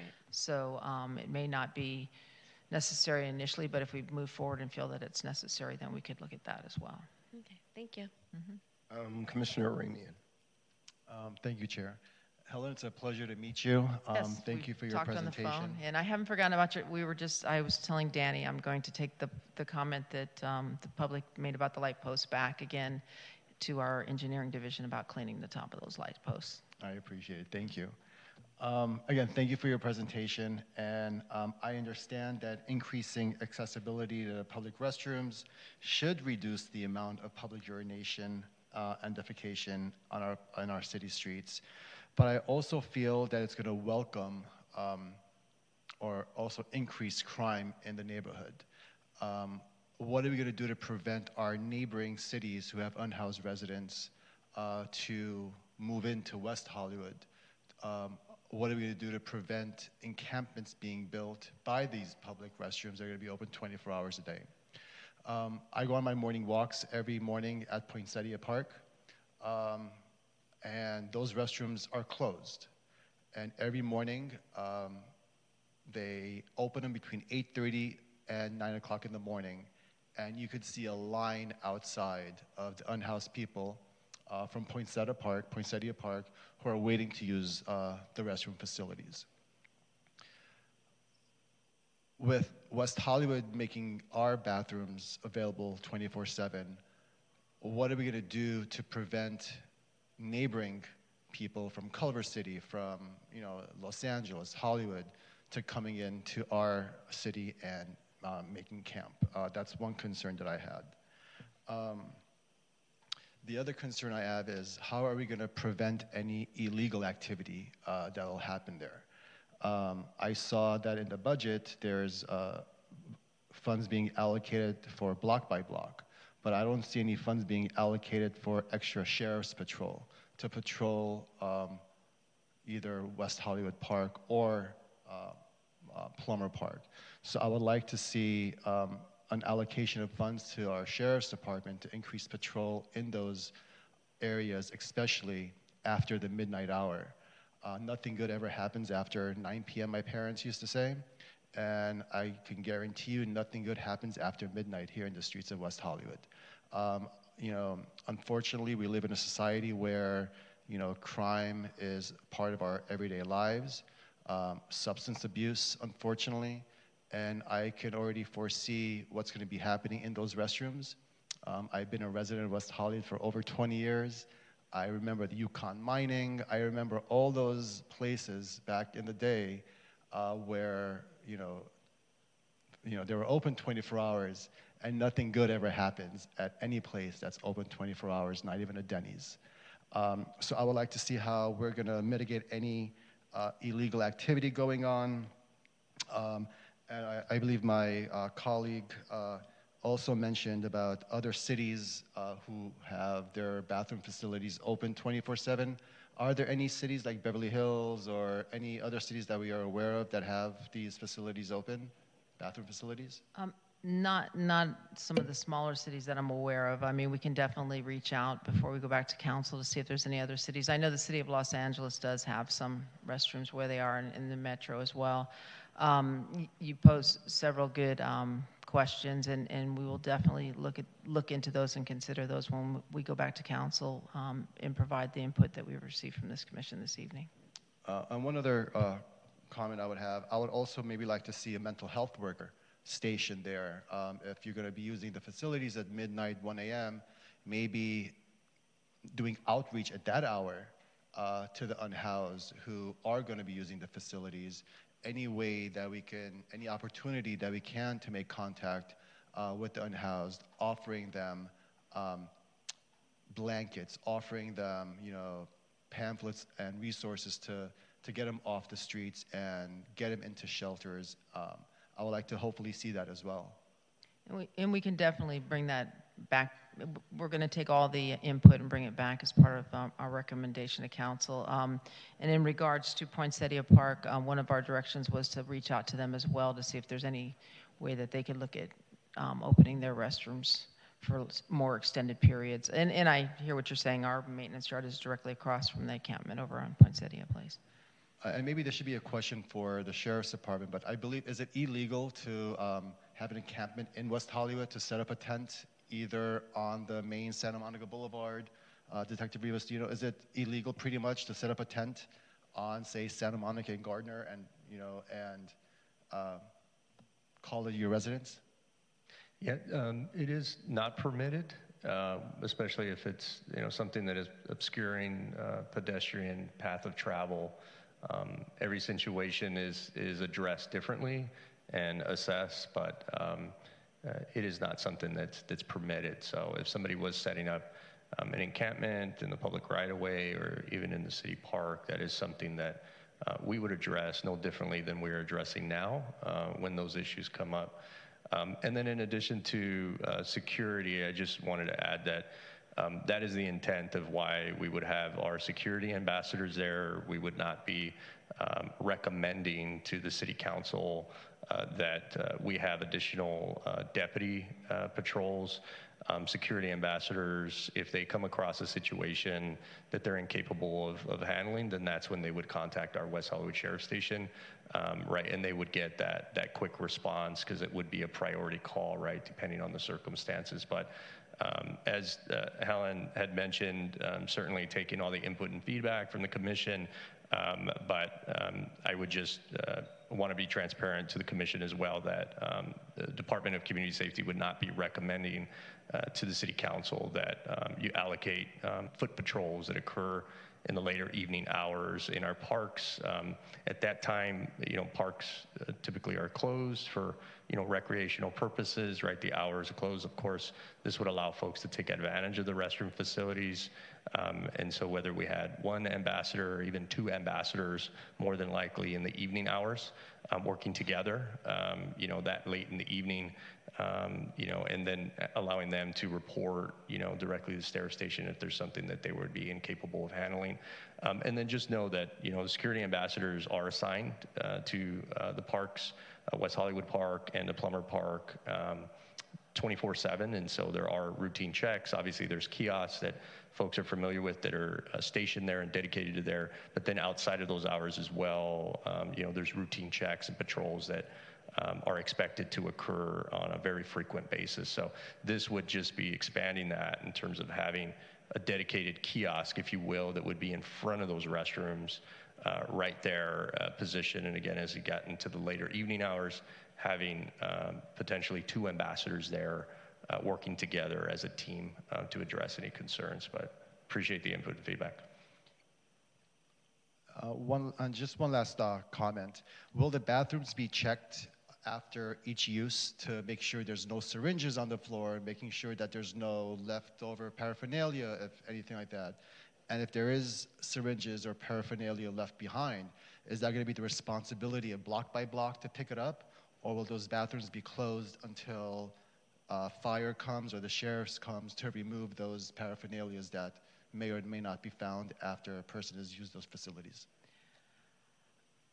I don't know that it, it would be feasible to recommend that we check them after each use. I think that, you know, of course, a sweep, but we would be having janitorial staff do that who are trained to um, pick up sharps and, um, and to do any other types of cleanups that are necessary. Yes, you would probably have to close them down until someone, if there was an incident, you would have to close them down until someone could come and do those type, do that type of cleaning. But um, we do have extra funding in our budget for um, uh, extra cleaning of those facilities. We have janitorial staff in the city 24 7.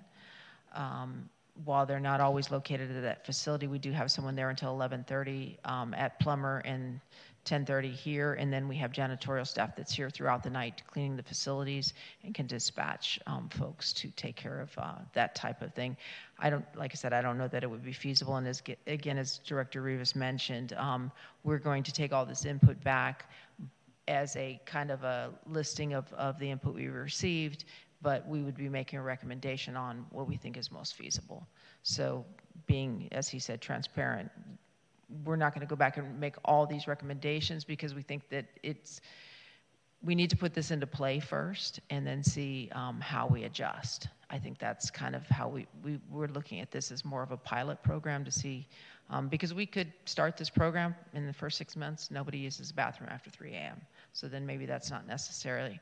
But but again, these are the kind of things that um, you bring up, bring up a good, lot of good points that you know these might be unintended consequences of a good thing that we're trying to do, but um, until we until we experience them, then we would um, we wouldn't necessarily make all these recommendations to the council initially.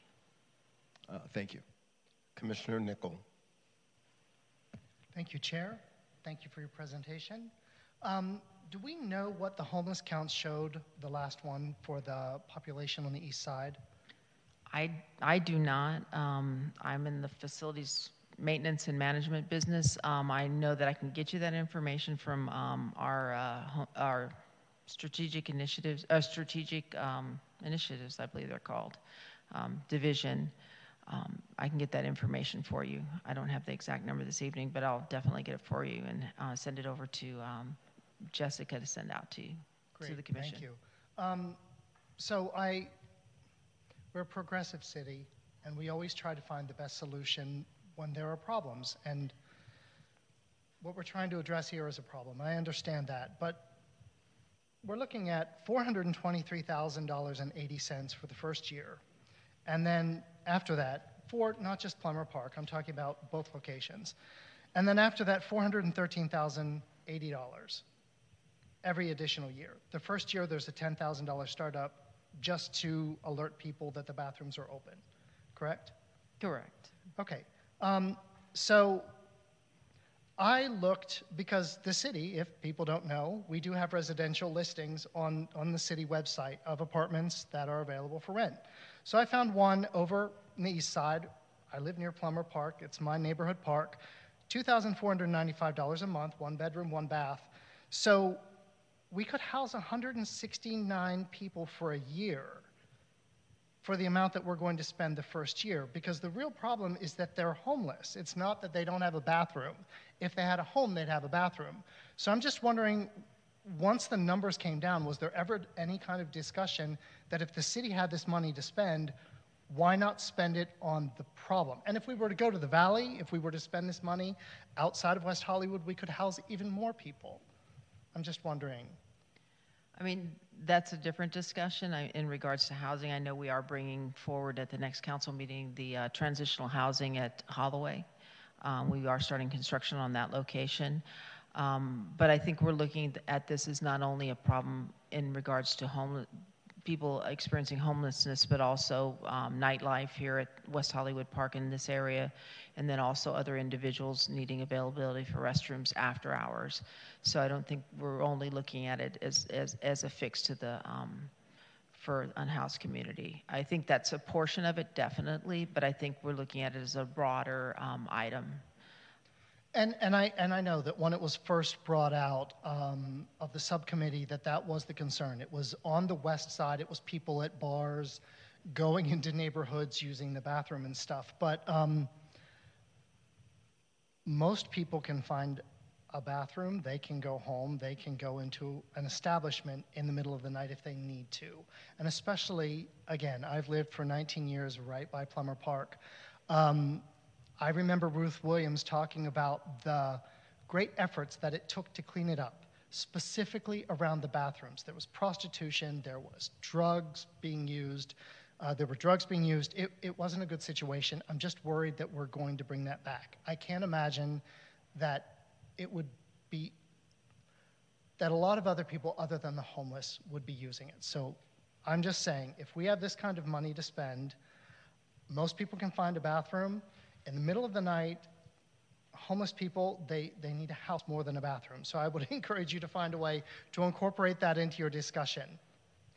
We can definitely um, put that in the uh, staff report that we take back to council, your recommendations as part of that.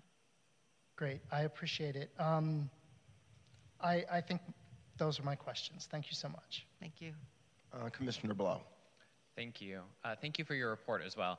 Um, I guess my, my, my sole question is uh, with respect to Plummer Park, where would we imagine the block by block security ambassadors being positioned with respect to uh, the bathroom itself? Because I think, I think that might address a lot of the concern here about um, you know, maintaining safety. I would envision, and again, um, Director Rivas could step in if he has any other comments. Um, I would envision right there next to the bathrooms, like we are doing up at the north side. We have the the kiosk right the in the middle of the park. We have um, a block by block security ambassador at those restrooms because they've proven over the years to be problematic, and um, we would situate it just like that, directly across or next to the restrooms. Great. It's a wide sidewalk, so fortunately that there's area, there's room there. Thank you. I, I really appreciate this alternative way of thinking for community safety and security as well. Um, utilizing block by block to kind of be a little bit more of a, a safety presence where maybe we wouldn't be as effective with um, cameras in this instance um, at, at preventing maybe some uh, unwanted behavior. Uh, but then as well being a handoff to our other services, which are more capable and suited to uh, escalated situations, whether it be police um, or the CARES team. So, thank you. Um, my questions on the newly designed restrooms in West Hollywood Park, I've used several times, um, not in the evening, but during the day. And I think that particular design is a better design because there's less chance or opportunity for nesting. Um, they're more of an open design, and each time I've utilized one, they've been clean. Um, my concern with Plummer Park, I mean, first, and I agree with my, some of my other commissioners, I think we need to explore is this something that's happening in Beverly Hills? Is this something that's happening in Hollywood? Um, also, Poinsettia Park. I've used those restrooms and they are complete closed-in facilities as Plummer Park, and I think they're problematic. So, is there a way that before we move forward with this at Plummer, that the doors can be modified, where maybe it's not a full door, but it's a half door so it mirrors more what's happening in West Hollywood Park. Because I've been in Plummer Park during the day, and patrons that are using the park have difficulties getting into those restrooms. So I'm concerned about Plummer Park. I think we need to do some modifications. Is that possible before this pilot goes into effect? We could definitely um, raise that as part of our recommendation is to do modifications prior to opening it, which would delay the opening, but um, would not necessarily stop it from moving forward if, if that's the desire of the council. Well, I just think, you know, there have been so many concerns from residents that border Plummer Park um, with transient activity that goes on that I'm just concerned that this could add to that issue if we don't do the best that we can to make sure um, we make it more of a feasible situation. Um, so that's what I would like to see, and again, find out if this is happening in Beverly Hills and in Hollywood. And also, you know, bordering Plummer Park, there is a large unhoused community. And as Commissioner Ramian said, you know, there's a line to get in in the morning. So are they going to travel south? And I just think we need to look at some options. And then also,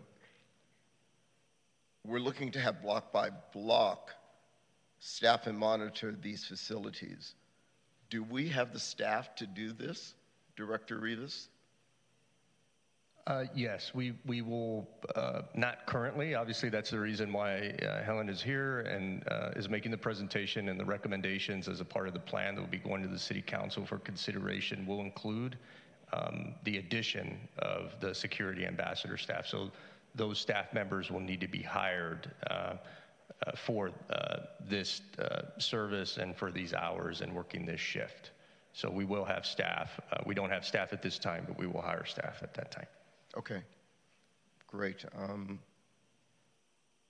those are like my comments and concerns, especially Plummer Park. I can see it working better, a little better in West Hollywood Park because, again, of the designs of the toilets, but Plummer Park is concerning to me. Okay.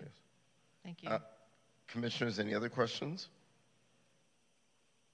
Commissioner Secretary, do we have any public comments on this? We don't have any public comment on this item. Okay, thank you. Um, Helen Collins, thank you. Thank you, and I, and I appreciate um, your input this evening. Again, this is input that the council's asked for, and I'm sure they appreciate you taking your time to provide this input so that we can take back a, a staff report that represents the community and the commission and board's um, input. So thank you so much. Thank you for being here and happy holidays. Same to you. Um, item nine on our agenda, um, are there any updates from staff? Uh, there is, and, and good evening, Chair um, and members of the Public Safety Commission. I'm Danny Rivas, Director of Community Safety for the City of West Hollywood.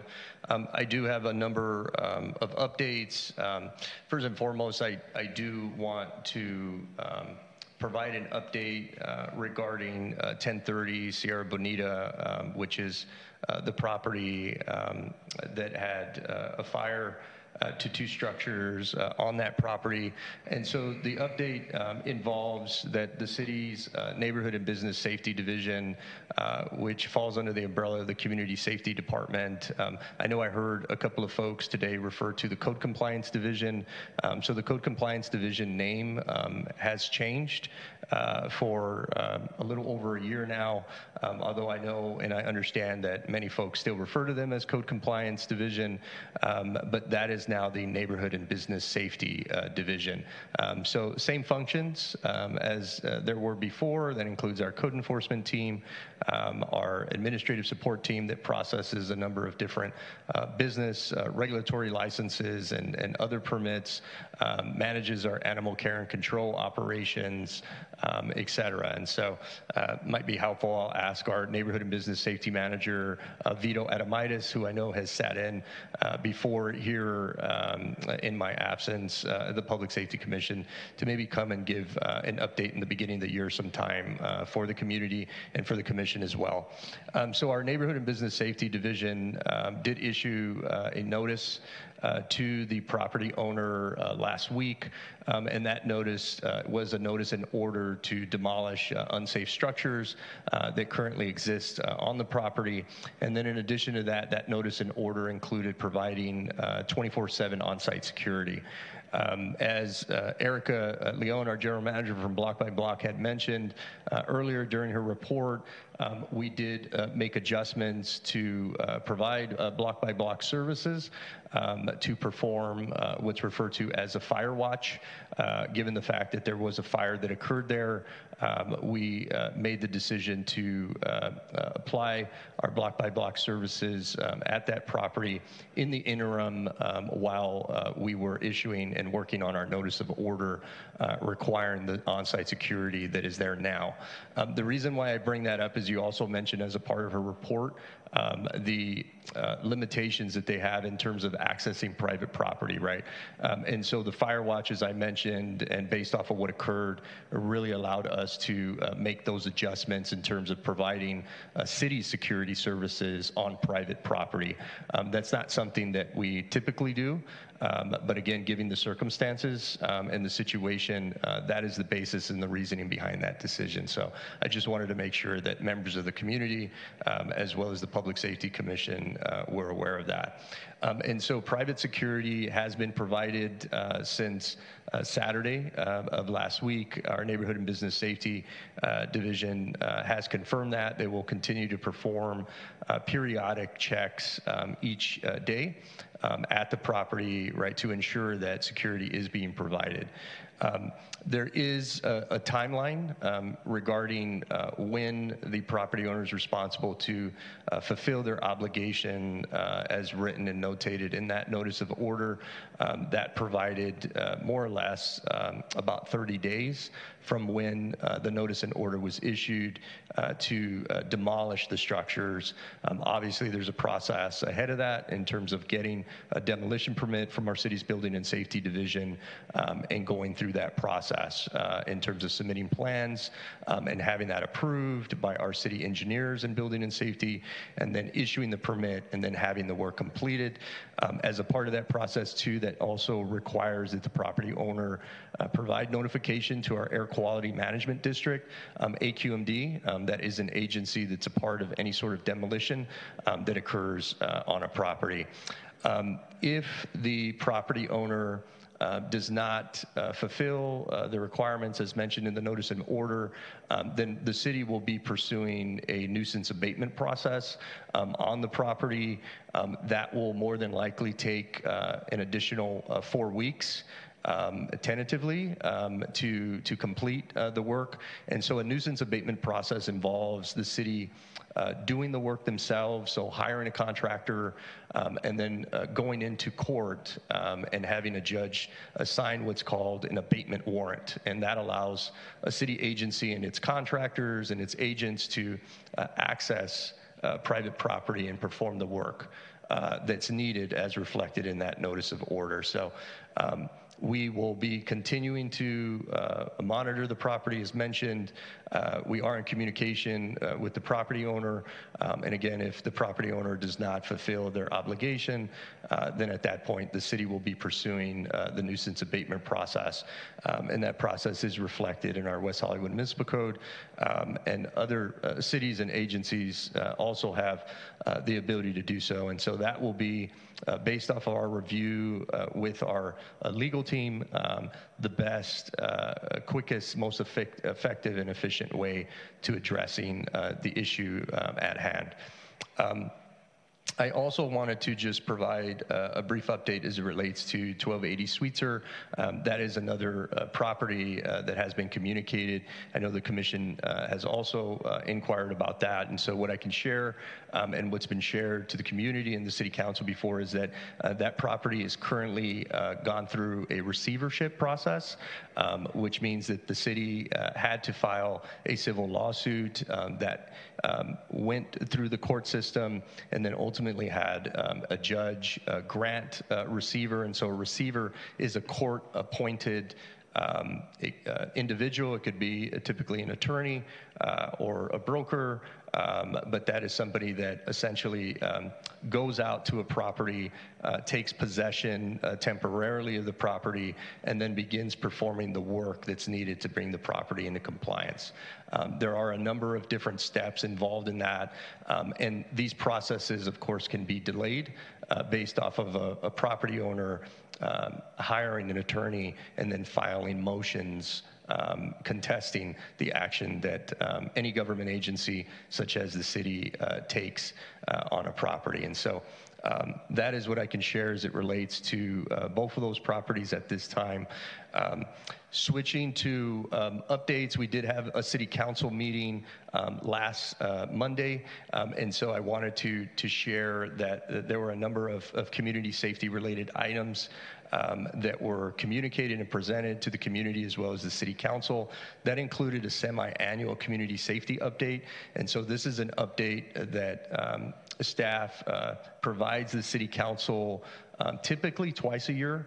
Um, it uh, will include year-to-date uh, statistics and information, uh, both from our Los Angeles County Sheriff's Department, Los Angeles County Fire Department, our block-by-block uh, security ambassadors, as well as our Neighborhood and Business Safety Division. Um, and so you'll have all four of those reports um, that are provided to the City Council to review. Um, as a part of that discussion, um, it also included uh, contract staffing levels for our Los Angeles County Sheriff's Department, um, and the decision was made by the City Council to uh, uh, re, um, reallocate uh, one uh, patrol deputy uh, to the sheriff's uh, contract uh, with the city. Um, and then, in addition to that, City Council did direct staff to return um, in January uh, with our West Hollywood Sheriff Station in terms of providing uh, a public safety plan in terms of addressing uh, the emerging uh, residential burglaries uh, that you heard were reported uh, earlier by Lieutenant Lapkin and Sergeant Duran from our West Hollywood Sheriff Station. So um, that item it will be scheduled again, more than likely the second meeting in January, which will include a public safety plan on how to address that, um, as well as the approval of one patrol deputy.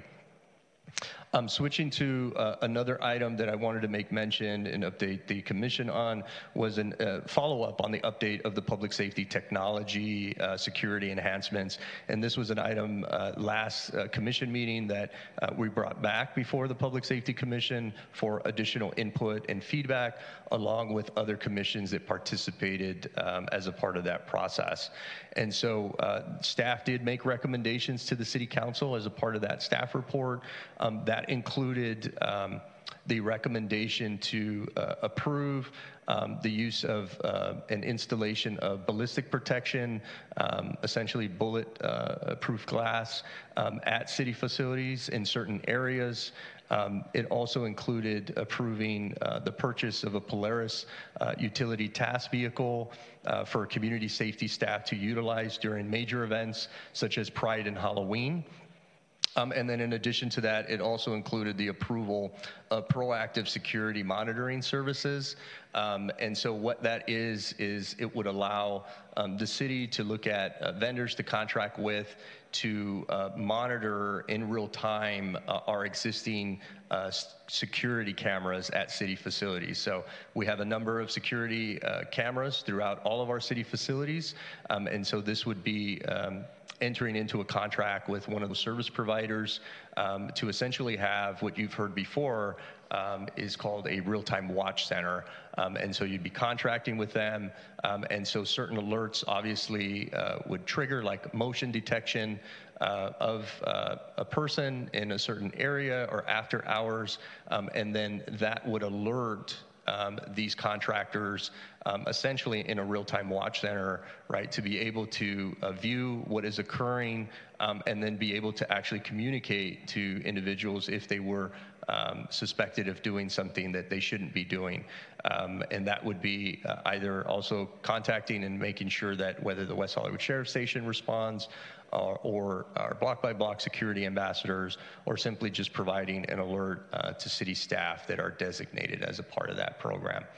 Um, and then there was a second uh, recommendation included in that that um, asked the city council to approve directing staff to work with the city attorney's office um, on establishing um, policies, draft policies, as it relates to the use of drones, fixed cameras uh, in our uh, public right of way, um, a real time watch center um, that would essentially be housed at our West Hollywood Sheriff Station, um, and looking at other uh, security enhancements, um, including a visitor management system um, at city facilities um, and the use of a weapon detection system, typically referred to as like a metal detector um, at city facilities as well. And so all of those items were grouped in together um, as a part of that uh, recommendation um, and was also approved by the city council.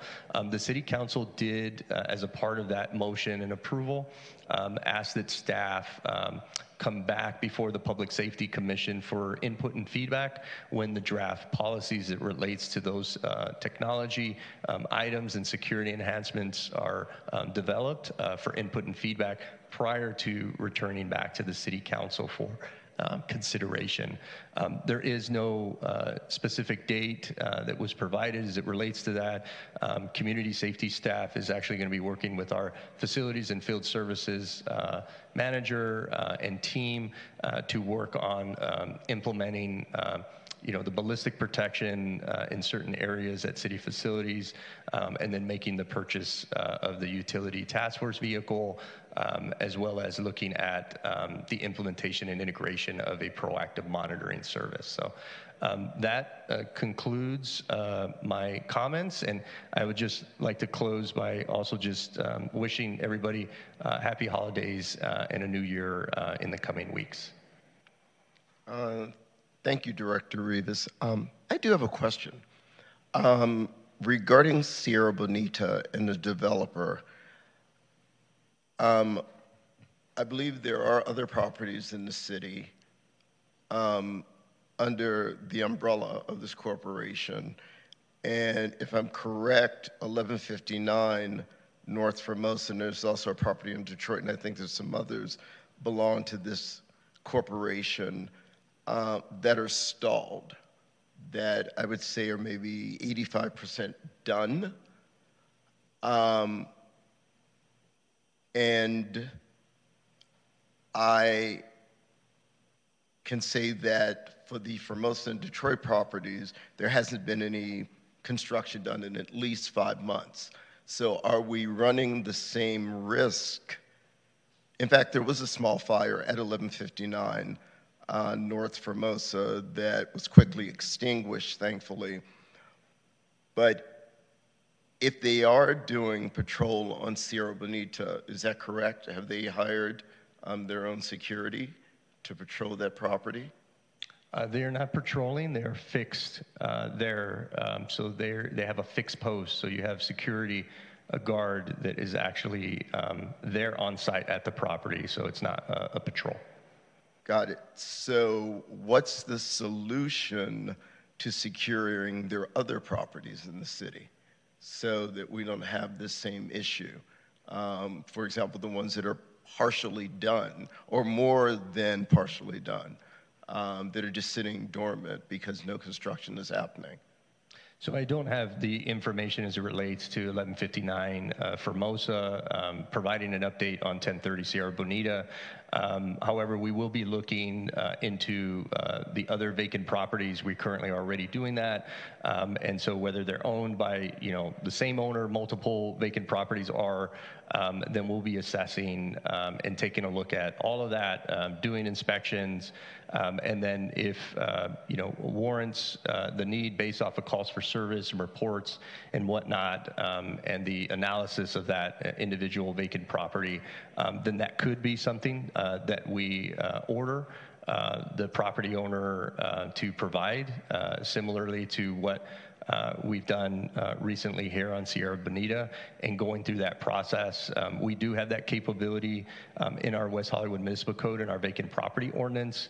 Um, I think I may have touched on that maybe during last meeting, uh, but of course there's a certain criteria that needs to be met.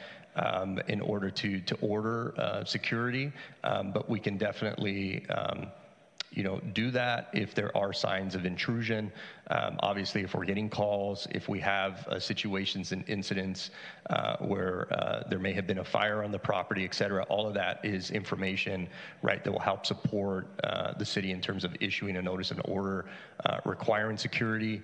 Um, in some cases, it may not be uh, 24 7, it may even be a partial. Security requirement, right? But um, if there are continual things that maybe that happen outside of that, then we can continue to progress, um, and that's something that we will be conferring with our um, city prosecutor's office on uh, as we're going through uh, all of our vacant properties. Okay, thank you so much, um, commissioners.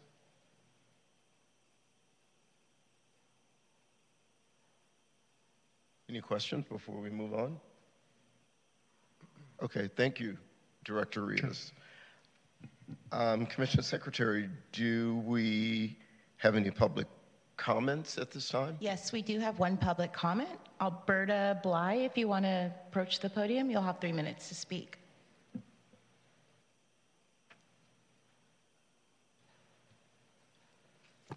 Hi there. Um, good evening.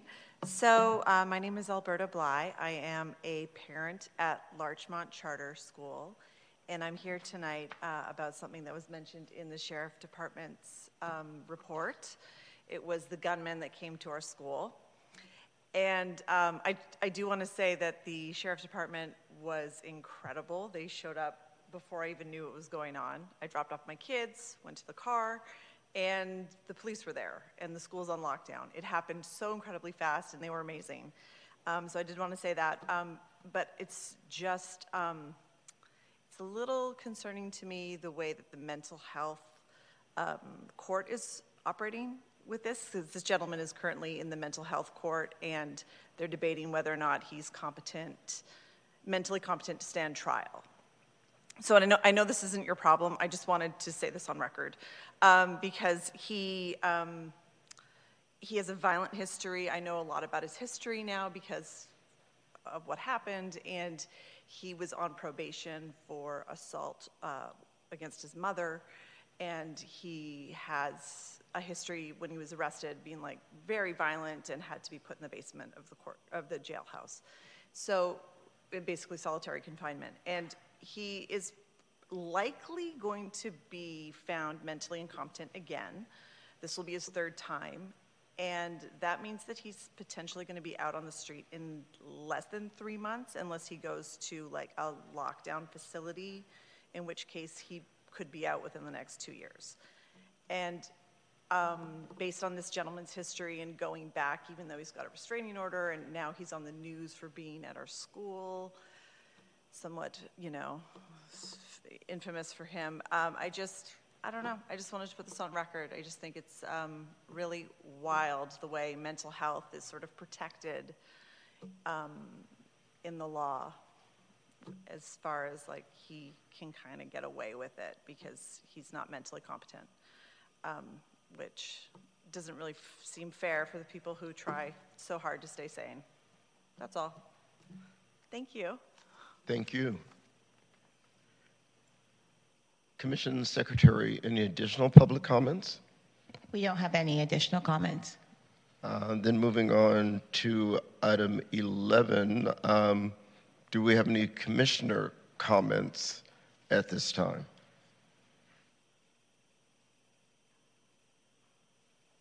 Uh, Commissioner Freiberg? I just wanted to thank the Sheriff's Department, block by block, the Fire Department for keeping all our residents safe and all your tireless efforts all year round. And I hope you have a happy holidays. And staff as well, Danny and Jessica, thank you for all your help throughout the year. Really appreciate it and what you do for the residents. And my fellow commissioners, happy holidays and happy new year. Thank you. Uh, Commissioners, C- Commissioner Nickel? Thank you, Chair. Uh, I just wanted to report on some of my activities. I did do um, the building tour with the West, Holiday, West Hollywood Community Housing Corporation this weekend, which was very interesting. Um, and um, as um, Sergeant Duran had mentioned, I also did a ride along with our volunteers with the Sheriff's Department, which was um, it was really good to do because a lot of people think that maybe they just staff the front desk, which is which really matters because they're the face that a lot of people see on a really bad day. They're the first person that they encounter. But they don't just do that. They do a whole lot of other stuff. There is um, there's a car. They go on patrol.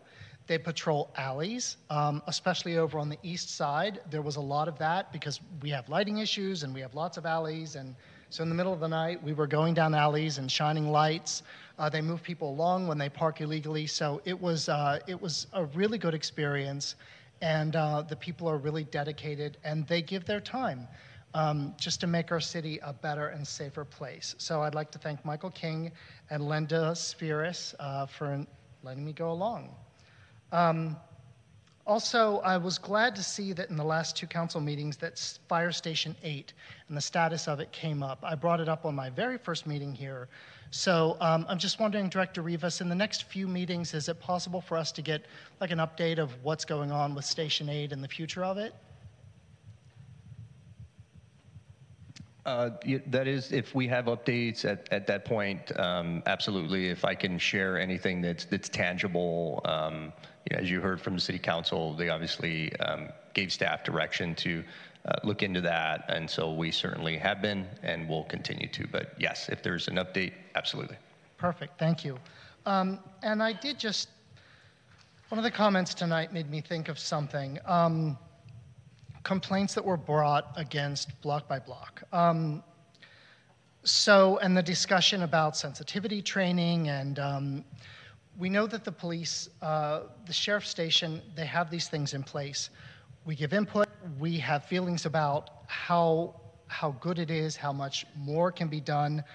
But one thing really hit me is that the police fall within the democratic framework. So before the last election, we had a different sheriff. And the people decided to change that. And everyone in our West Hollywood Sheriff Station reports to the sheriff, and the sheriff reports to us because it's part of the democratic framework. And I think that that's important to remember. So often we think that um, government and, and first responders and stuff aren't connected to us in the way that they are. And Block by Block has proven that they, they have worth, that they do a lot of work in our city. They do not and do not want to replace our sheriff's department. And I think it's just good to remember that when you do privatize public safety, which is what we are partially doing, and privatization for me was always a bad word, um, that they report to whoever owns their corporation.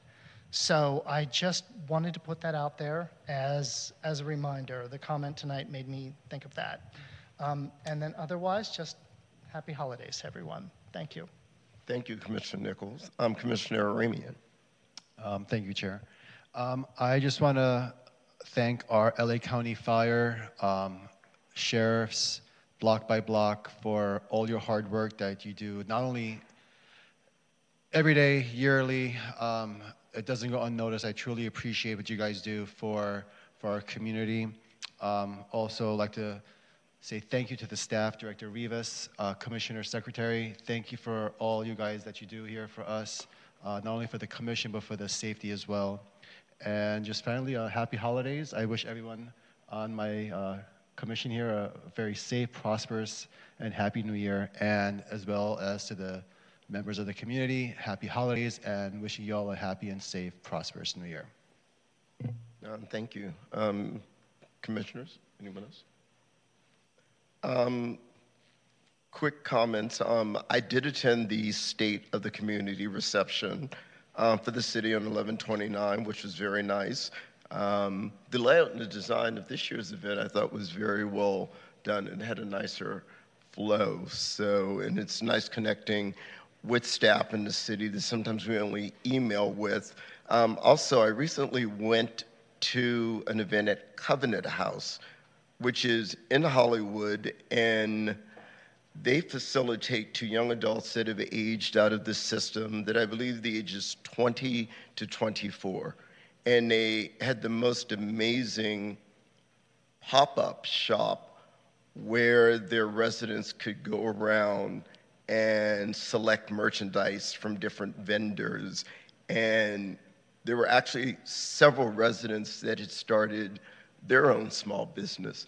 And it was quite an impressive event. These young adults, um, despite adversity, are doing some amazing things. So I hope to be more involved with Covenant House uh, because it was really a very nice um, event, and it's a beautiful property. And then also, I just wanted to quickly, because I think it's important for us as a commission, because we are all residents of the city.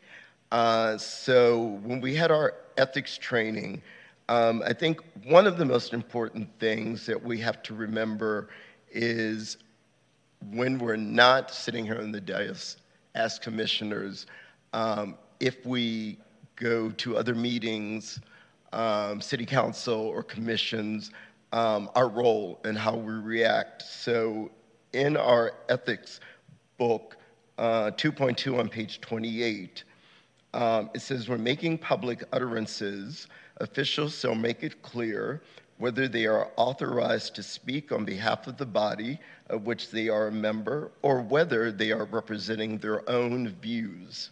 Officials occasionally speak before other public bodies, neighborhood groups, or to the press. When doing so, they should always make it clear whether they are representing their own point of view or whether they have been authorized by the body of which they are a member to present a particular view. Uh, the last point is really important because some of the newer commissioners may not be aware of this, but our last commission, um, there was a joint meeting, and Director Rivas, you might have to remind, can you remind me what it was? We elected two commissioners to represent us and speak on our behalf. One was Vice Chair Balbone and um, Commissioner Steele. So we do have these options um, when warranted. So that's why I wanted to go, you know, through this. So if there are other meetings that come up, you know, we can decide, you know, if it's not the chair or vice chair, if we want to elect as a group someone to represent that, represent us. Uh, am I correct in that? You are correct, and it was the study session regarding nightlife safety. Yes, thank you. And um, typically, the representatives are the chair. Um, if it requires uh, two members, typically it doesn't, uh, of a commission, then it would be chair, vice chair. Um, but of course, if it's the will of the commission to designate uh, someone else in the commission to serve in um, another capacity, they can certainly do that. Um, but you are absolutely correct, Chair. Okay, great. Thank you. Because I think it is important um, that as residents, we do have our opportunity to share our opinion, but you know, just make sure that we are very clear in how we're making um, that presentation. Um, also, I want to thank staff, uh, Director Rivas. Um, I know I bug him to death, and I thank you for always being there for us. Uh, Commission Secretary, thank you. You do an amazing job um, in running our meetings. Our Sheriff's Department, thank you. Um, block by block, fire. I mean, you know, we're a small city of 1.9 miles, but it takes a lot of agencies and organizations uh, to make this work effectively. And also, I want to thank my fellow commissioners. I am very excited about this seated group that's here. I think we are a great group of commissioners, and I'm looking forward to what we will do in 2024. So, with that, we are adjourned, and I wish everyone a very happy holiday and a happy new year.